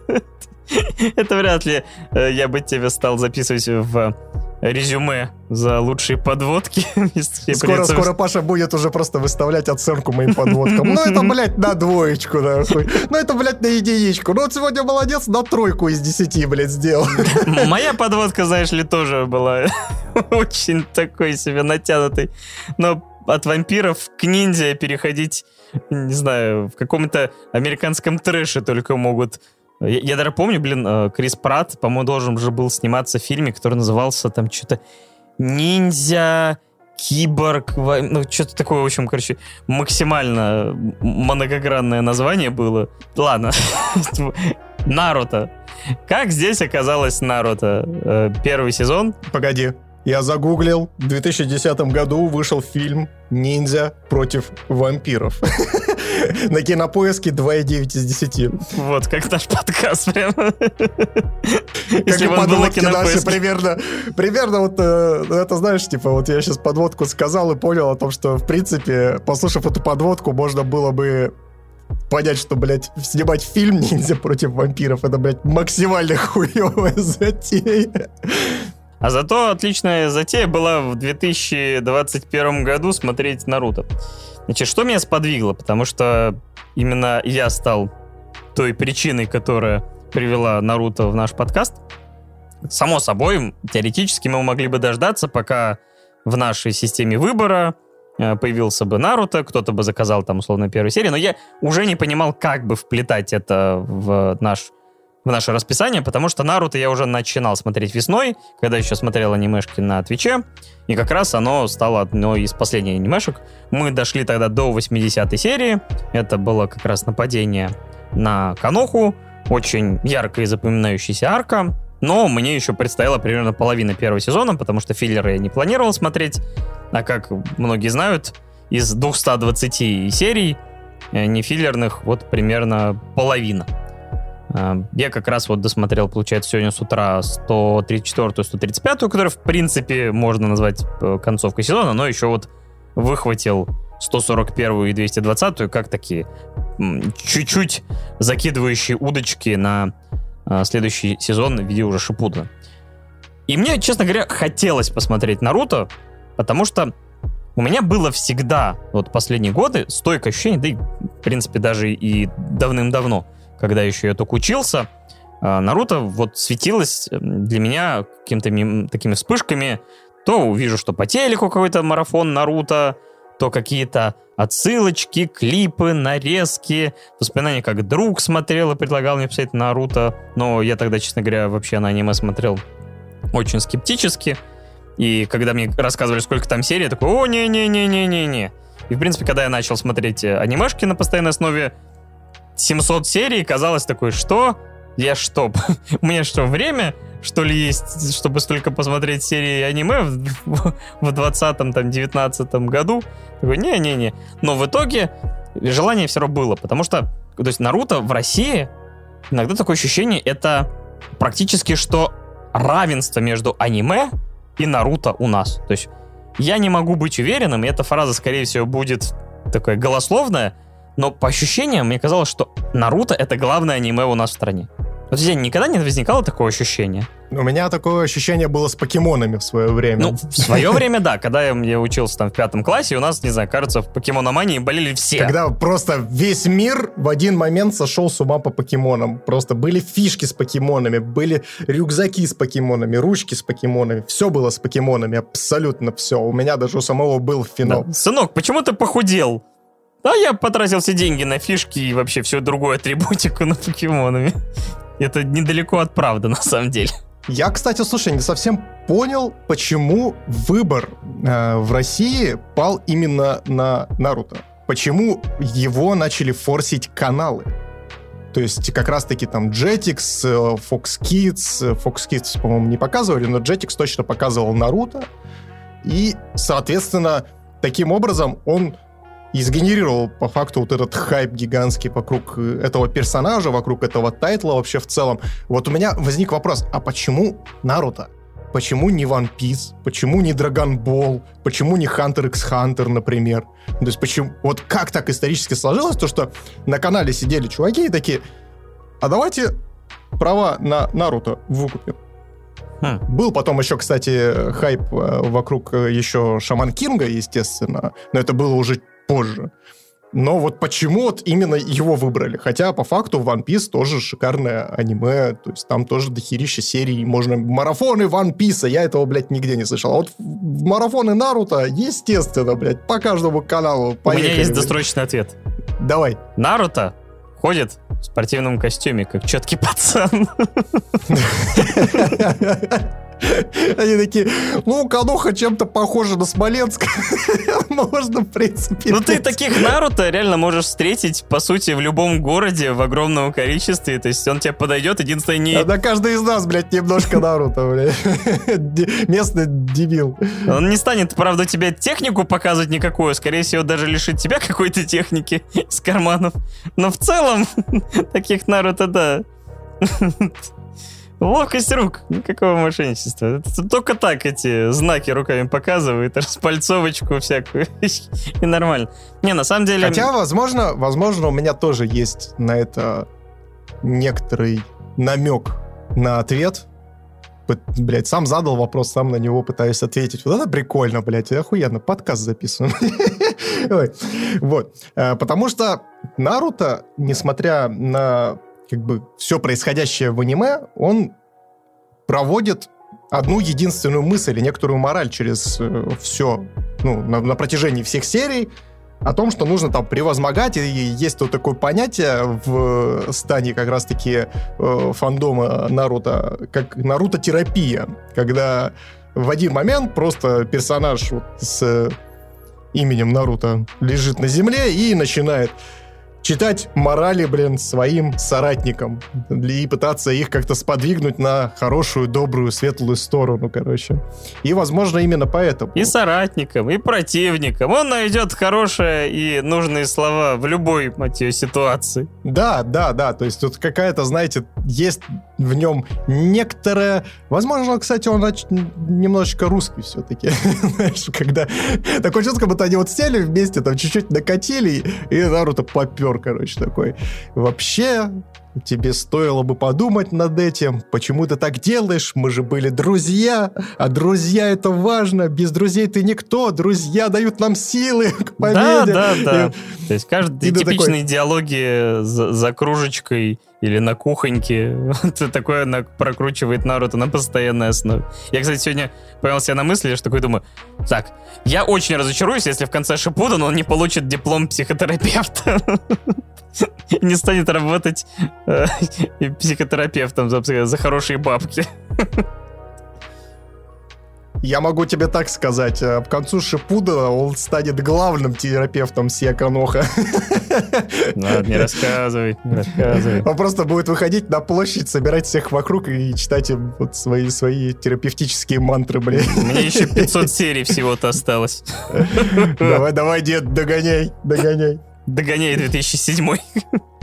Расскажи, пожалуйста, Паш, в первом сезоне какая арка тебе больше всего понравилась? Ну, смотри, начну тоже издалека. Потому что, когда я начал Наруто, мне казалось... То есть, ну, это все-таки аниме, которое началось в каком-то 2000 году, 2001, в общем, 2002. Ну, короче, начало тысячелетия.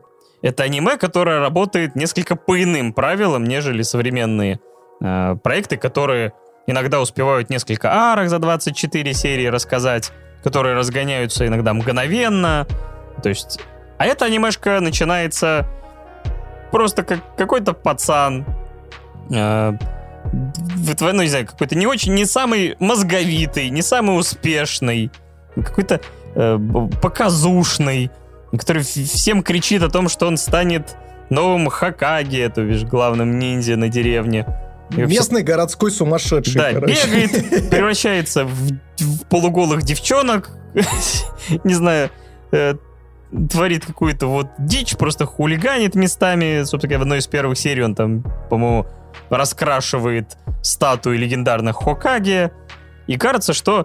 То есть этот персонаж, которому не то чтобы сходу начинаешь как-то симпатизировать, потому что по тем или иным причинам, ну, есть у него вот черты, которые... в некоторой степени меня даже отталкивали. Плюс, само собой, развитие не самое стремительное, поэтому первой серии мне смотреть было явно тяжеловато. Не самое стремительное. Мне осталось всего 500 серий. Но, опять же, за те серии, которые я успел посмотреть, все-таки вот от начала и, скажем так, конец, это, знаешь, как небо и земля для меня. Собственно говоря, мой интерес начал более или менее проявляться, наверное, в районе как раз, наверное, арки с мостом, где появился Дзабудза, Баку, или как он там? Ну, вот его приемный сын. Хаку. Бака — это я. Вот.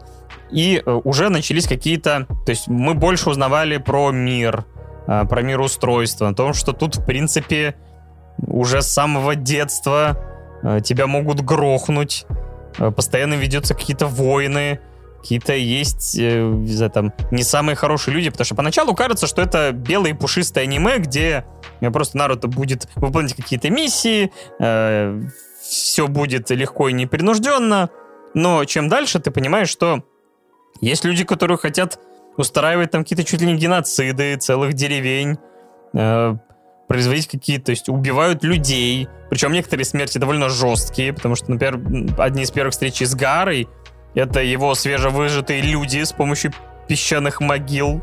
Вообще, меня, честно говоря, это как-то кровь немножко стыла от его, так сказать, способностей. И, конечно, когда в следующий раз мы его встретили, я такой, ничего себе. Да это прямо это как в... Ну ладно, не буду, опять же.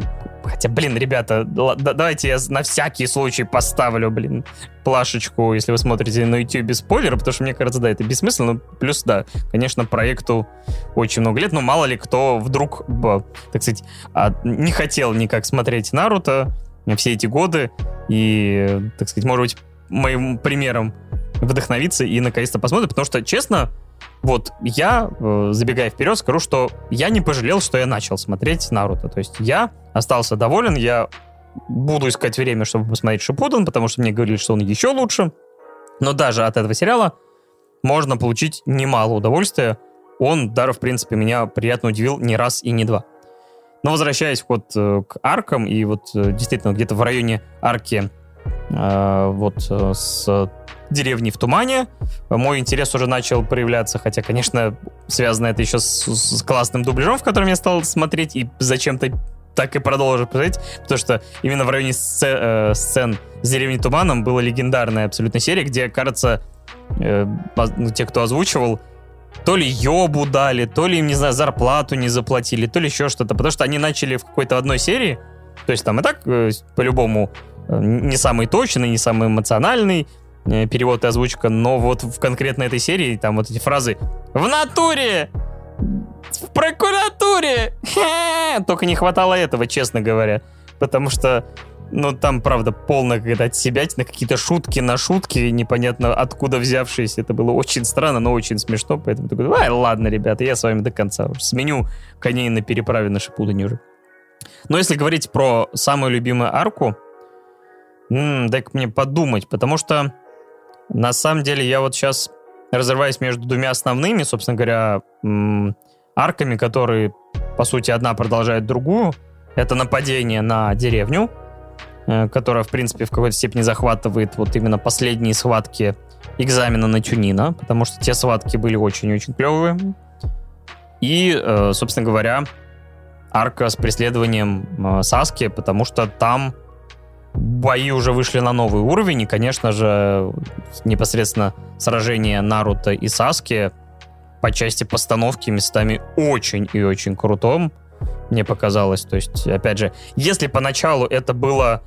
Ну, то есть бой в начале мог длиться, опять же, там, 3 серии, но при этом там буквально больше диалогов, чем действия. То есть больше флешбеков, потому что автор и те, кто адаптировал, это очень много времени тратит на проработку персонажей, на их какие-то мотивации, их прошлое. Поэтому действительно противостояние двух персонажей включает в себя не только их драку, но и предысторию одного, предысторию другого, и там противостояние каких-то, может быть, иногда философий. И, по сути, бой может, ну, действительно занимать не так много времени относительно того хронометража. Чем дальше, тем, честно говоря, все это выправлялось, потому что уже персонажей не надо было так раскрывать. Все равно бои иногда растягивались там на 2, 3, 4 серии, но они гораздо более динамичными, классно построенными. Опять же, было это классическое анимешное переигрывание, такая шахматная партия, где у всех, даже не шахматная, а скорее карточная, то есть, потому что у каждого, ты никогда не знаешь, так сказать, количество техник, количество козырей, потому что каждый новый противник, он всегда может удивить, и в последний момент, когда, казалось бы, уже все, бой закончен, победа, он мог перейти на следующий, не знаю, там, как босс в Dark Souls, и оказывается, что у него не 2 полоски жизни, а 3 полоски жизни, 3 стадии, еще какая-то демоническая форма. И вот... Есть такая проблема, кстати, у Наруто, и они... Дальше в Шиппудене начнут этим прям очень сильно злоупотреблять, когда I don't give a fuck, блядь. Просто да, ты думал то, что это все, а нет, они просто, их уже было не остановить. Они идут и идут и идут и достает, знаешь, он, как, это уже похоже не на рояли из кустов, знаешь, которые какие-то, блядь, КамАЗы с роялями выезжают. То есть это уже не рояли в кустах, не бог из машины. Это уже нечто большее. Это уже, блин, я не знаю, что-то уровня межгалактических масштабов пошло. Яма с чакрой. Да, абсолютно. Ну, мы, я думаю, когда будем обсуждать Шиппуден, мы еще это обсудим. Да, на самом деле, как бы забегая вперед, вообще изначально я собирался на постоянке сделать, то есть, как бы, ну, по мере своего просмотра, потому что я не думал, что я в какой-то момент вот упрусь хотя бы в этот сезон, потому что я не до конца сначала понимал вообще, сколько мне нужно серий досмотреть. Ну вот сейчас я действительно рассказываю про сезон в целом, но вот Шиппуденом, с учетом количества серий, вряд ли я буду ждать, пока посмотрю все серии. Скорее всего, буду смотреть там, может быть, действительно какими-то блоками там по 20-30 серий, когда будет возможность. И, собственно говоря, вам периодически либо в промежуточном выпуске, либо в основном, скорее всего, в промежуточных, рассказывать потихоньку какие-то свои впечатления о том, что я отсмотрел. Но опять же... Да, вы присутствуете на легендарном событии. У нас рождается полноценная рубрика под названием «Чё там у Наруто?». Да, и я ни разу не украл это из соседнего подкаста про аниме. Не, на самом деле я давно хотел вот, посмотреть Наруто, и всегда, конечно, хотелось бы высказаться. Ну, действительно, есть еще один анимешный подкаст.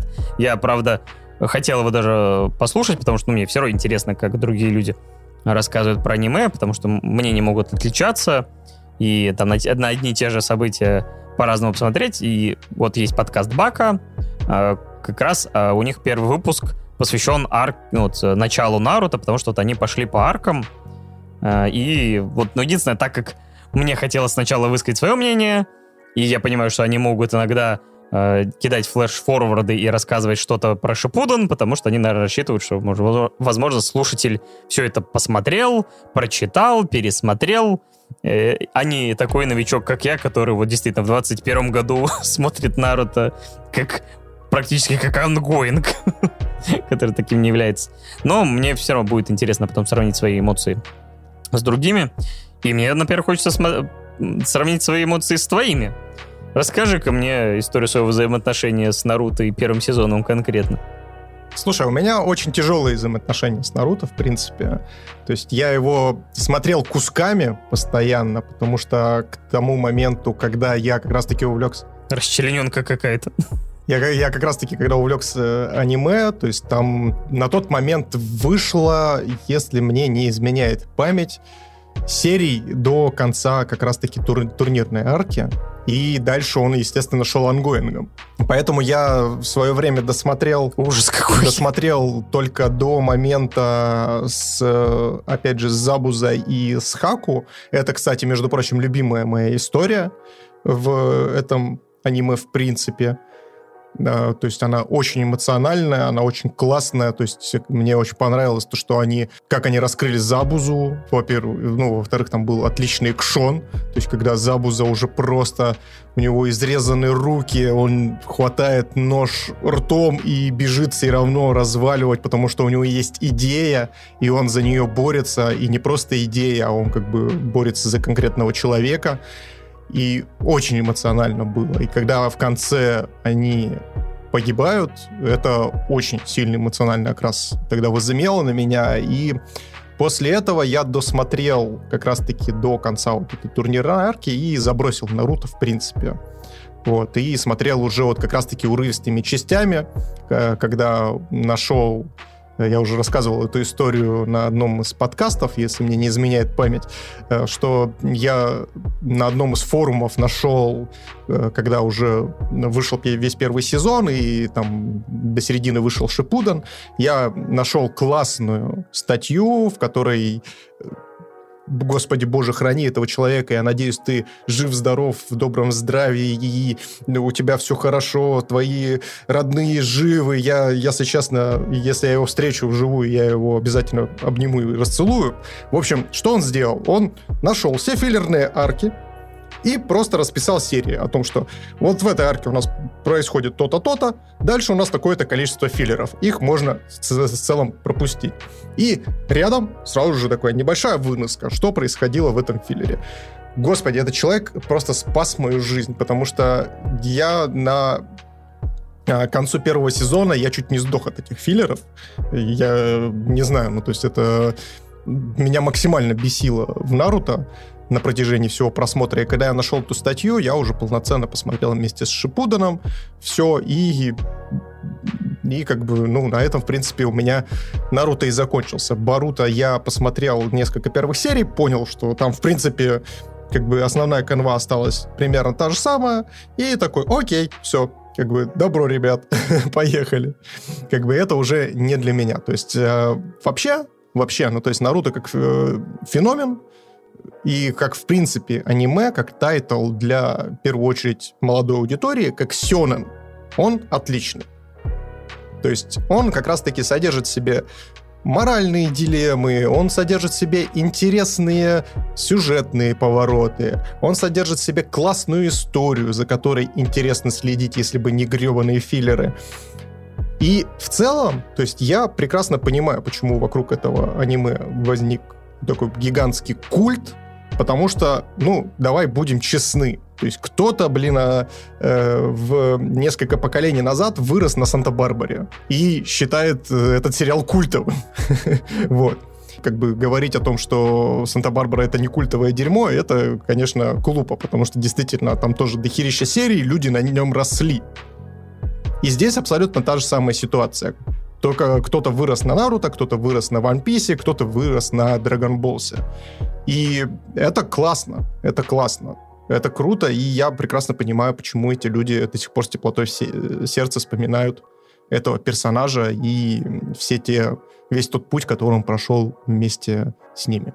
Да, мне, честно говоря, да, интересно было послушать именно мнение человека, который смотрел в ангоинге, потому что я с трудом представлял, как можно было вообще не бросить Наруто вот именно в момент, когда, по сути, то есть заканчивается там условно 135-я серия, дальше идет там что-то там почти 90 серий, которые не несут вообще никакого, я так понимаю, смысла, потому что создателям нужно было просто, похоже, гандикап времени, чтобы заполнить то время, пока автор не, скажем так, не выпустит определенное количество томов манги, чтобы они могли вернуться к экранизациям уже актуального сюжета.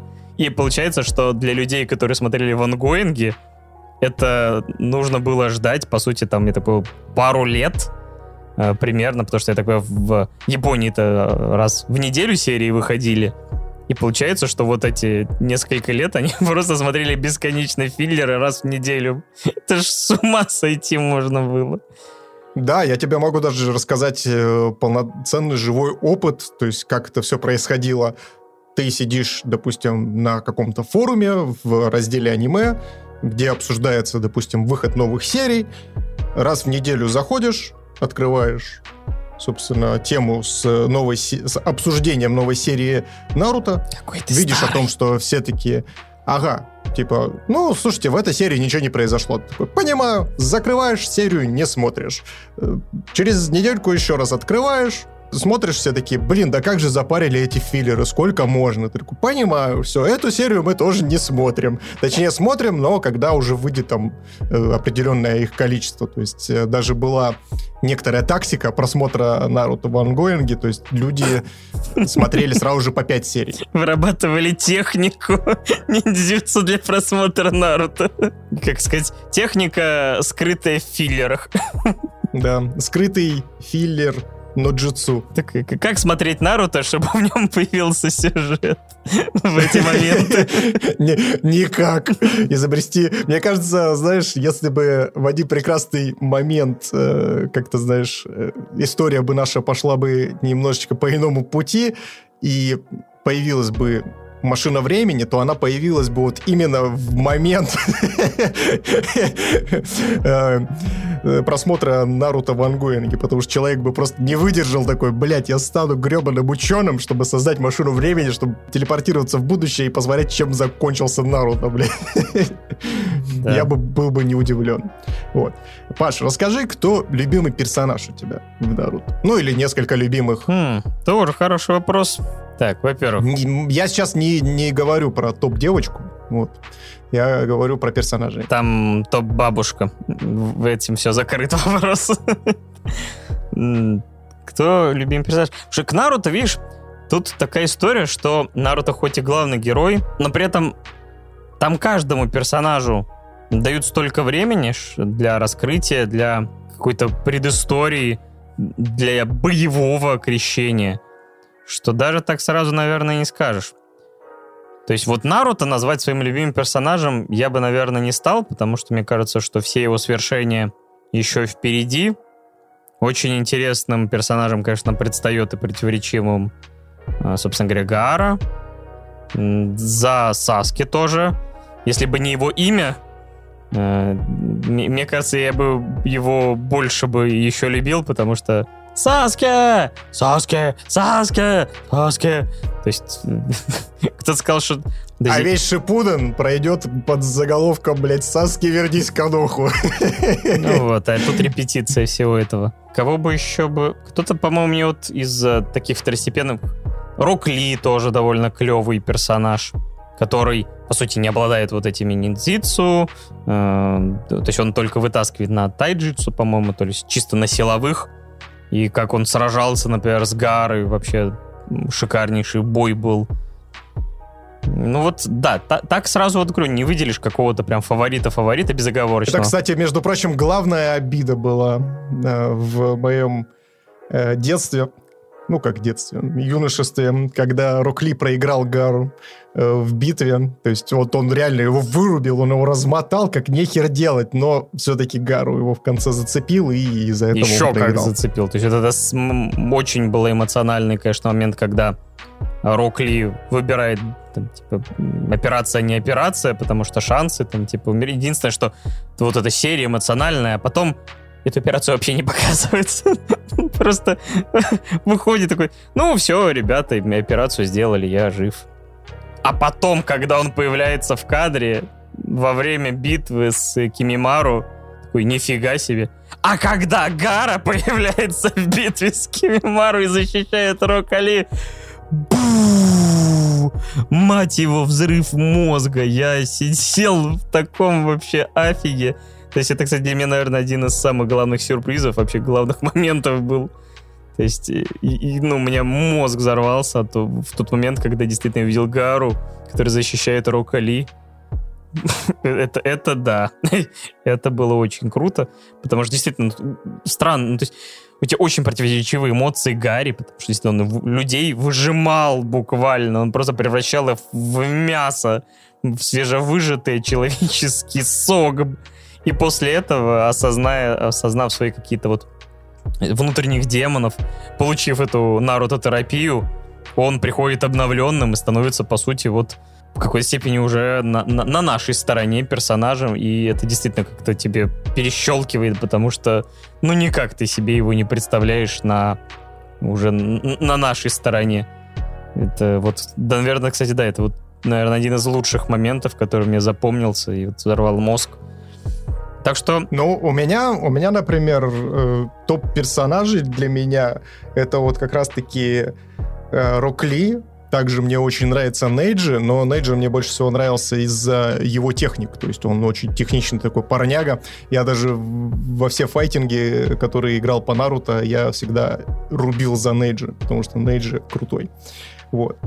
И, естественно, мое сердечко все целиком принадлежит Джирае. Это самый лучший персонаж аниме, я считаю. Дед-извращенец. Он охерительный. Да. Он охерительный. То есть он настолько классно подан в самом начале, и настолько он круто раскрывается в Шиппудене, что... Ну, про Шиппуден-то это пока... Да, ну и опять же, то есть он очень классный наставник. Конкретно для Наруто. То есть вот их сочетание, Наруто и Джирая, то есть ты понимаешь, почему они сошлись вместе. И почему вот именно Джирая идеальный наставник для Наруто. То есть они оба немножечко разгильдяи, они оба немножечко без царя в голове, но при этом Джирая очень и очень... в нужные моменты может быть серьезным и найти грамотные слова, чтобы взбодрить того же самого Наруто. Да, ну вот мне еще, да, прицепить, потому что пока у меня был, ну, не такой большой именно опыт именно их взаимодействия как учителя и ученика, хотя, в принципе, Расинган появился у Наруто благодаря грамотной подготовке Джираи. Хотя, в первую очередь, его, наверное, усердие, потому что он реально выучил сложнейшее... Не, давай будем честны, Расинган появился из-за Цунады. Ну, и она его, конечно, хорошо спровоцировала, хорошо вывела. Что он бесконечно пытался тренироваться. Милфа-магиот, да. Да, ну, вообще, кстати, тоже с Цунадой и вот ее этой аркой, когда мы ее встречаем, весь этот выбор. То есть ты понимаешь, что да, вот, ну, вроде выбор очевиден, но, блин, ну, это же... То есть ощущаешь, насколько вот для человека глубокая эта рана, причем не раз, а два раза нанесенная, по сути, по одному и тому же месту. Ты понимаешь, что человек вот, даже прожив довольно немало, все равно страдает от того, что это до сих пор влияет на ее решение. Так что вот... И поэтому возникает такое... Ну и опять же, давай сразу же расставим все точки над «и». И еще раз, именно внучка первого Хокаге и пятый Хокаге, деревья скрытого листа, лучшая девочка аниме. Все. Тема закрыта, больше вопросов не задаю. Ага. Да. Так что, ну, потому что все остальные все равно, как бы, в основном мелкие слишком.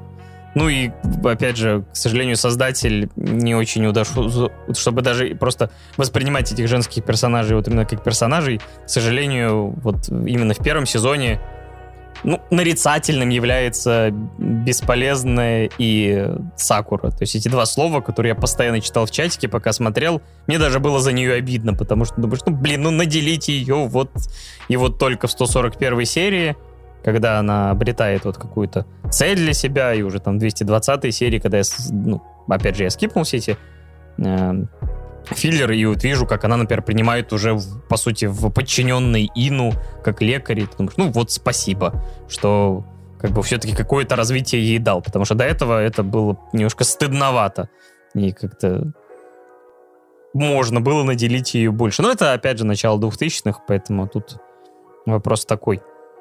Кстати, между прочим, я когда смотрел «Наруто» в ангоинге, и до того момента, ну, просто так получилось, то, что у меня интернет вообще появился только в 18 лет. То есть, грубо говоря, у меня, ну, так как я жил на Крайнем Севере, у нас была только внутренняя сеть, и кто-то в эту сеть периодически, ну, то есть, сливал там актуальные тайтлы, ну, то есть, у кого-то была спутниковая тарелка, и он там через спутниковый интернет конкретно все вытягивал и спонсировал нас контентом. И когда у меня, ну, мне стукнуло 18, я переехал в большой город, Новосибирск, то есть, начал здесь учиться и так далее, и, естественно, у меня появился доступ к Википедии, появился и так далее. И я, собственно, начал гуглить, ну, информацию там по Наруто и так далее. И только к Шиппудену я узнал то, что Наруто озвучивает женщина, блин. И у меня это такой диссонанс почему-то вообще в голове создалось. Аратимару бабушка вообще звучит с каким-то прогуренным голосом. Это вообще ультра странно. Не, я как бы знаю то, что, допустим, советские мультики очень часто там каких-то персонажей сказочных озвучивали, допустим, вроде бы персонаж мужского пола озвучивает его девушка, потому что, ну, как бы такой песклявый голосочек, ну, то есть может только женщина, допустим, сделать. Либо мужчина с определенным строением, там, голосовых связок. Вот. Но Симпсонов сейчас вспомни. Да, конечно, Симпсоны тоже. И вот здесь вот просто, ну, меня не складывалось. Я почему-то думал, что действительно парень озвучивает Наруто, а тут оказалось нет. А это, на меня это внимание не обращаешь, потом тебя перещелкивает, и такой, а, так женский голос и в оригинале, и в озвучке. Да, и потом у тебя все просто в башке меняется, и ты не можешь уже воспринимать этот голос как мужской. Ну, то есть у меня вот было так даже. Не, я с этим сразу как бы обратно переключился, но действительно в какой-то момент, когда ты так это себя ловишь на этой мысли, или тебе кто-то подсказывает... То есть там нотки прям начинаешь замечать, знаешь, когда ты не акцентируешься на этой мысли, ты смотришь, и все ок, а потом ты начинаешь, там, знаешь, какие-то вздохи, склипы, скрики действительно слышать прям то, что да, это действительно вот что-то, какая-то нотка вот такой вот женственности возникает. Да. Но это неплохо, это в смысле ок, просто такой интересный факт. Да. Ну и, наверное, подытоживая, я скажу, что я, опять же, ну, повторюсь, я рад, что я все-таки посмотрел первый сезон. Я очень хочу начать Шиппуден. Опять же, не знаю пока, когда это будет, потому что вот мой марафон Шиппуден, точнее, не Шиппуден, а первого сезона, и вот мое желание его, про него рассказать вот в этом выпуске привели, например, к тому, что даже с учетом 4 выходных, и вот я уже понял, что, например, к следующему подкасту я, ребята, не успею посмотреть Гинтаму в нужном количестве, потому что у меня еще, оказывается, командировка будет на следующей неделе. И чтобы такого по возможности не повторять, все-таки, да, таких марафонов я себе устраивать не буду. И буду стараться все-таки, да, следовать плану, чтобы все шло по плану. Но, блин, Наруто клевый, я действительно не пожалел, что посмотрел. Он меня все равно удивил много, потому что действительно история, которая оказалась детской, банальной и какой-то, которую мне будет сложно смотреть, оказалась и с крутым лором, интересным миром, и с неожиданными поворотами, и с хорошими персонажами, и с какими-то забавными ситуациями. То есть это действительно такой очень и очень крутой эпос. Это полноценная такая вот история, которая действительно, я понимаю, что люди, и которые выросли на ней, вот, скажем так, для нее...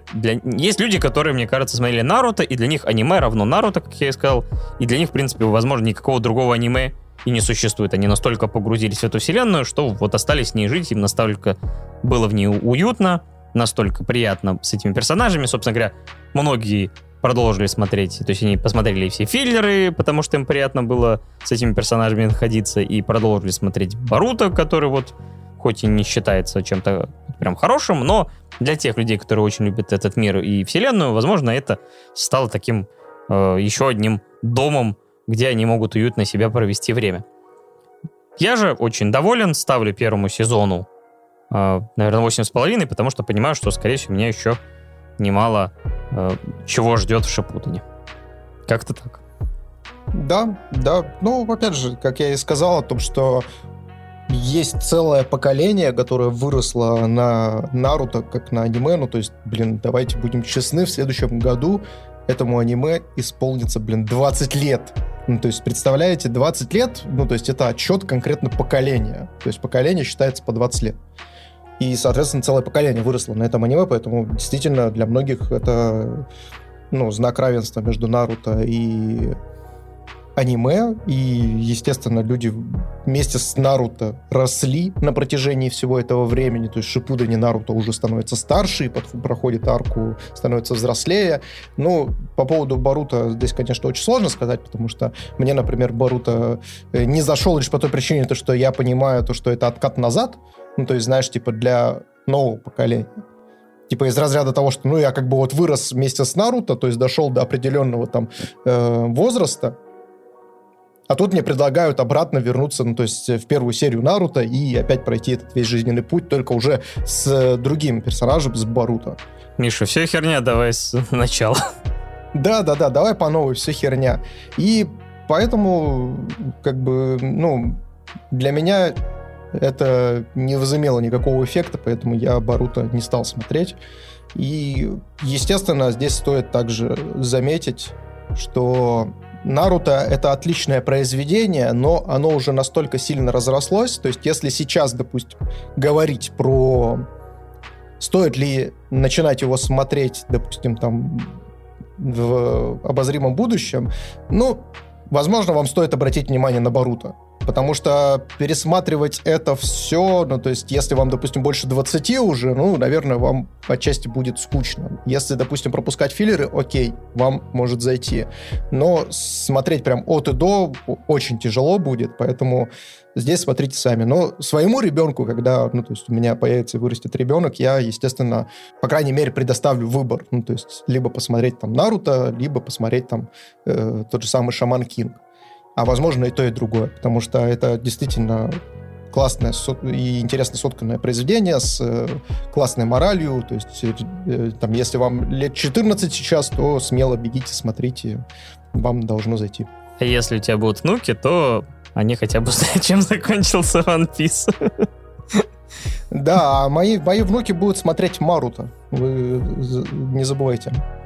Потому что эта франшиза настолько сильно разрослась, что заканчивать ее точно никто не планирует. И ее будут разбирать до тех пор, пока вообще никого в фандоме не останется. Проклятый старый фандом. В заросшем парке. В заросшей канохе стоит заросший фандом. Да, мы придумали опенинг для Наруто. Ладно. И они сидят в этом фандоме и поют: «Мне больно видеть белый свет». Я лучше филлеров съебу. Смотрю я филлер в темноте, вот это все, да. Ведь только так его могу. Люблю я смотреть Боруто. Ладно, да. Это было плохо и хорошо одновременно. Да. Как это обычно и бывает с нашим подкастом. Да, но плохого и хорошего понемногу. Будем действительно закругляться. С вами ностальгировали, обсуждали что-то новое, набрасывали Паша Беляев, также известный как Рекур три девятки, и Миша Попов, также известный как Майкл Рэббит. Да, спасибо, ребята, что слушали нас. Я очень рад, что постепенно наша аудитория увеличивается. Вы подписываетесь на нас на всех доступных площадках, где доступен наш подкаст. Если нас где-то нету, обязательно пишите в личку в ВК, либо в Дискорд, либо в комментарии на Ютубе, чтобы мы появились, допустим, на площадке, которую вы бы хотели, чтобы мы там присутствовали, но нас там нет. И, соответственно, с вами были 2D-дедушки. Мы вас всех меньше, чем 3. Обнимаем, приподнимаем, ребят. Пока-пока.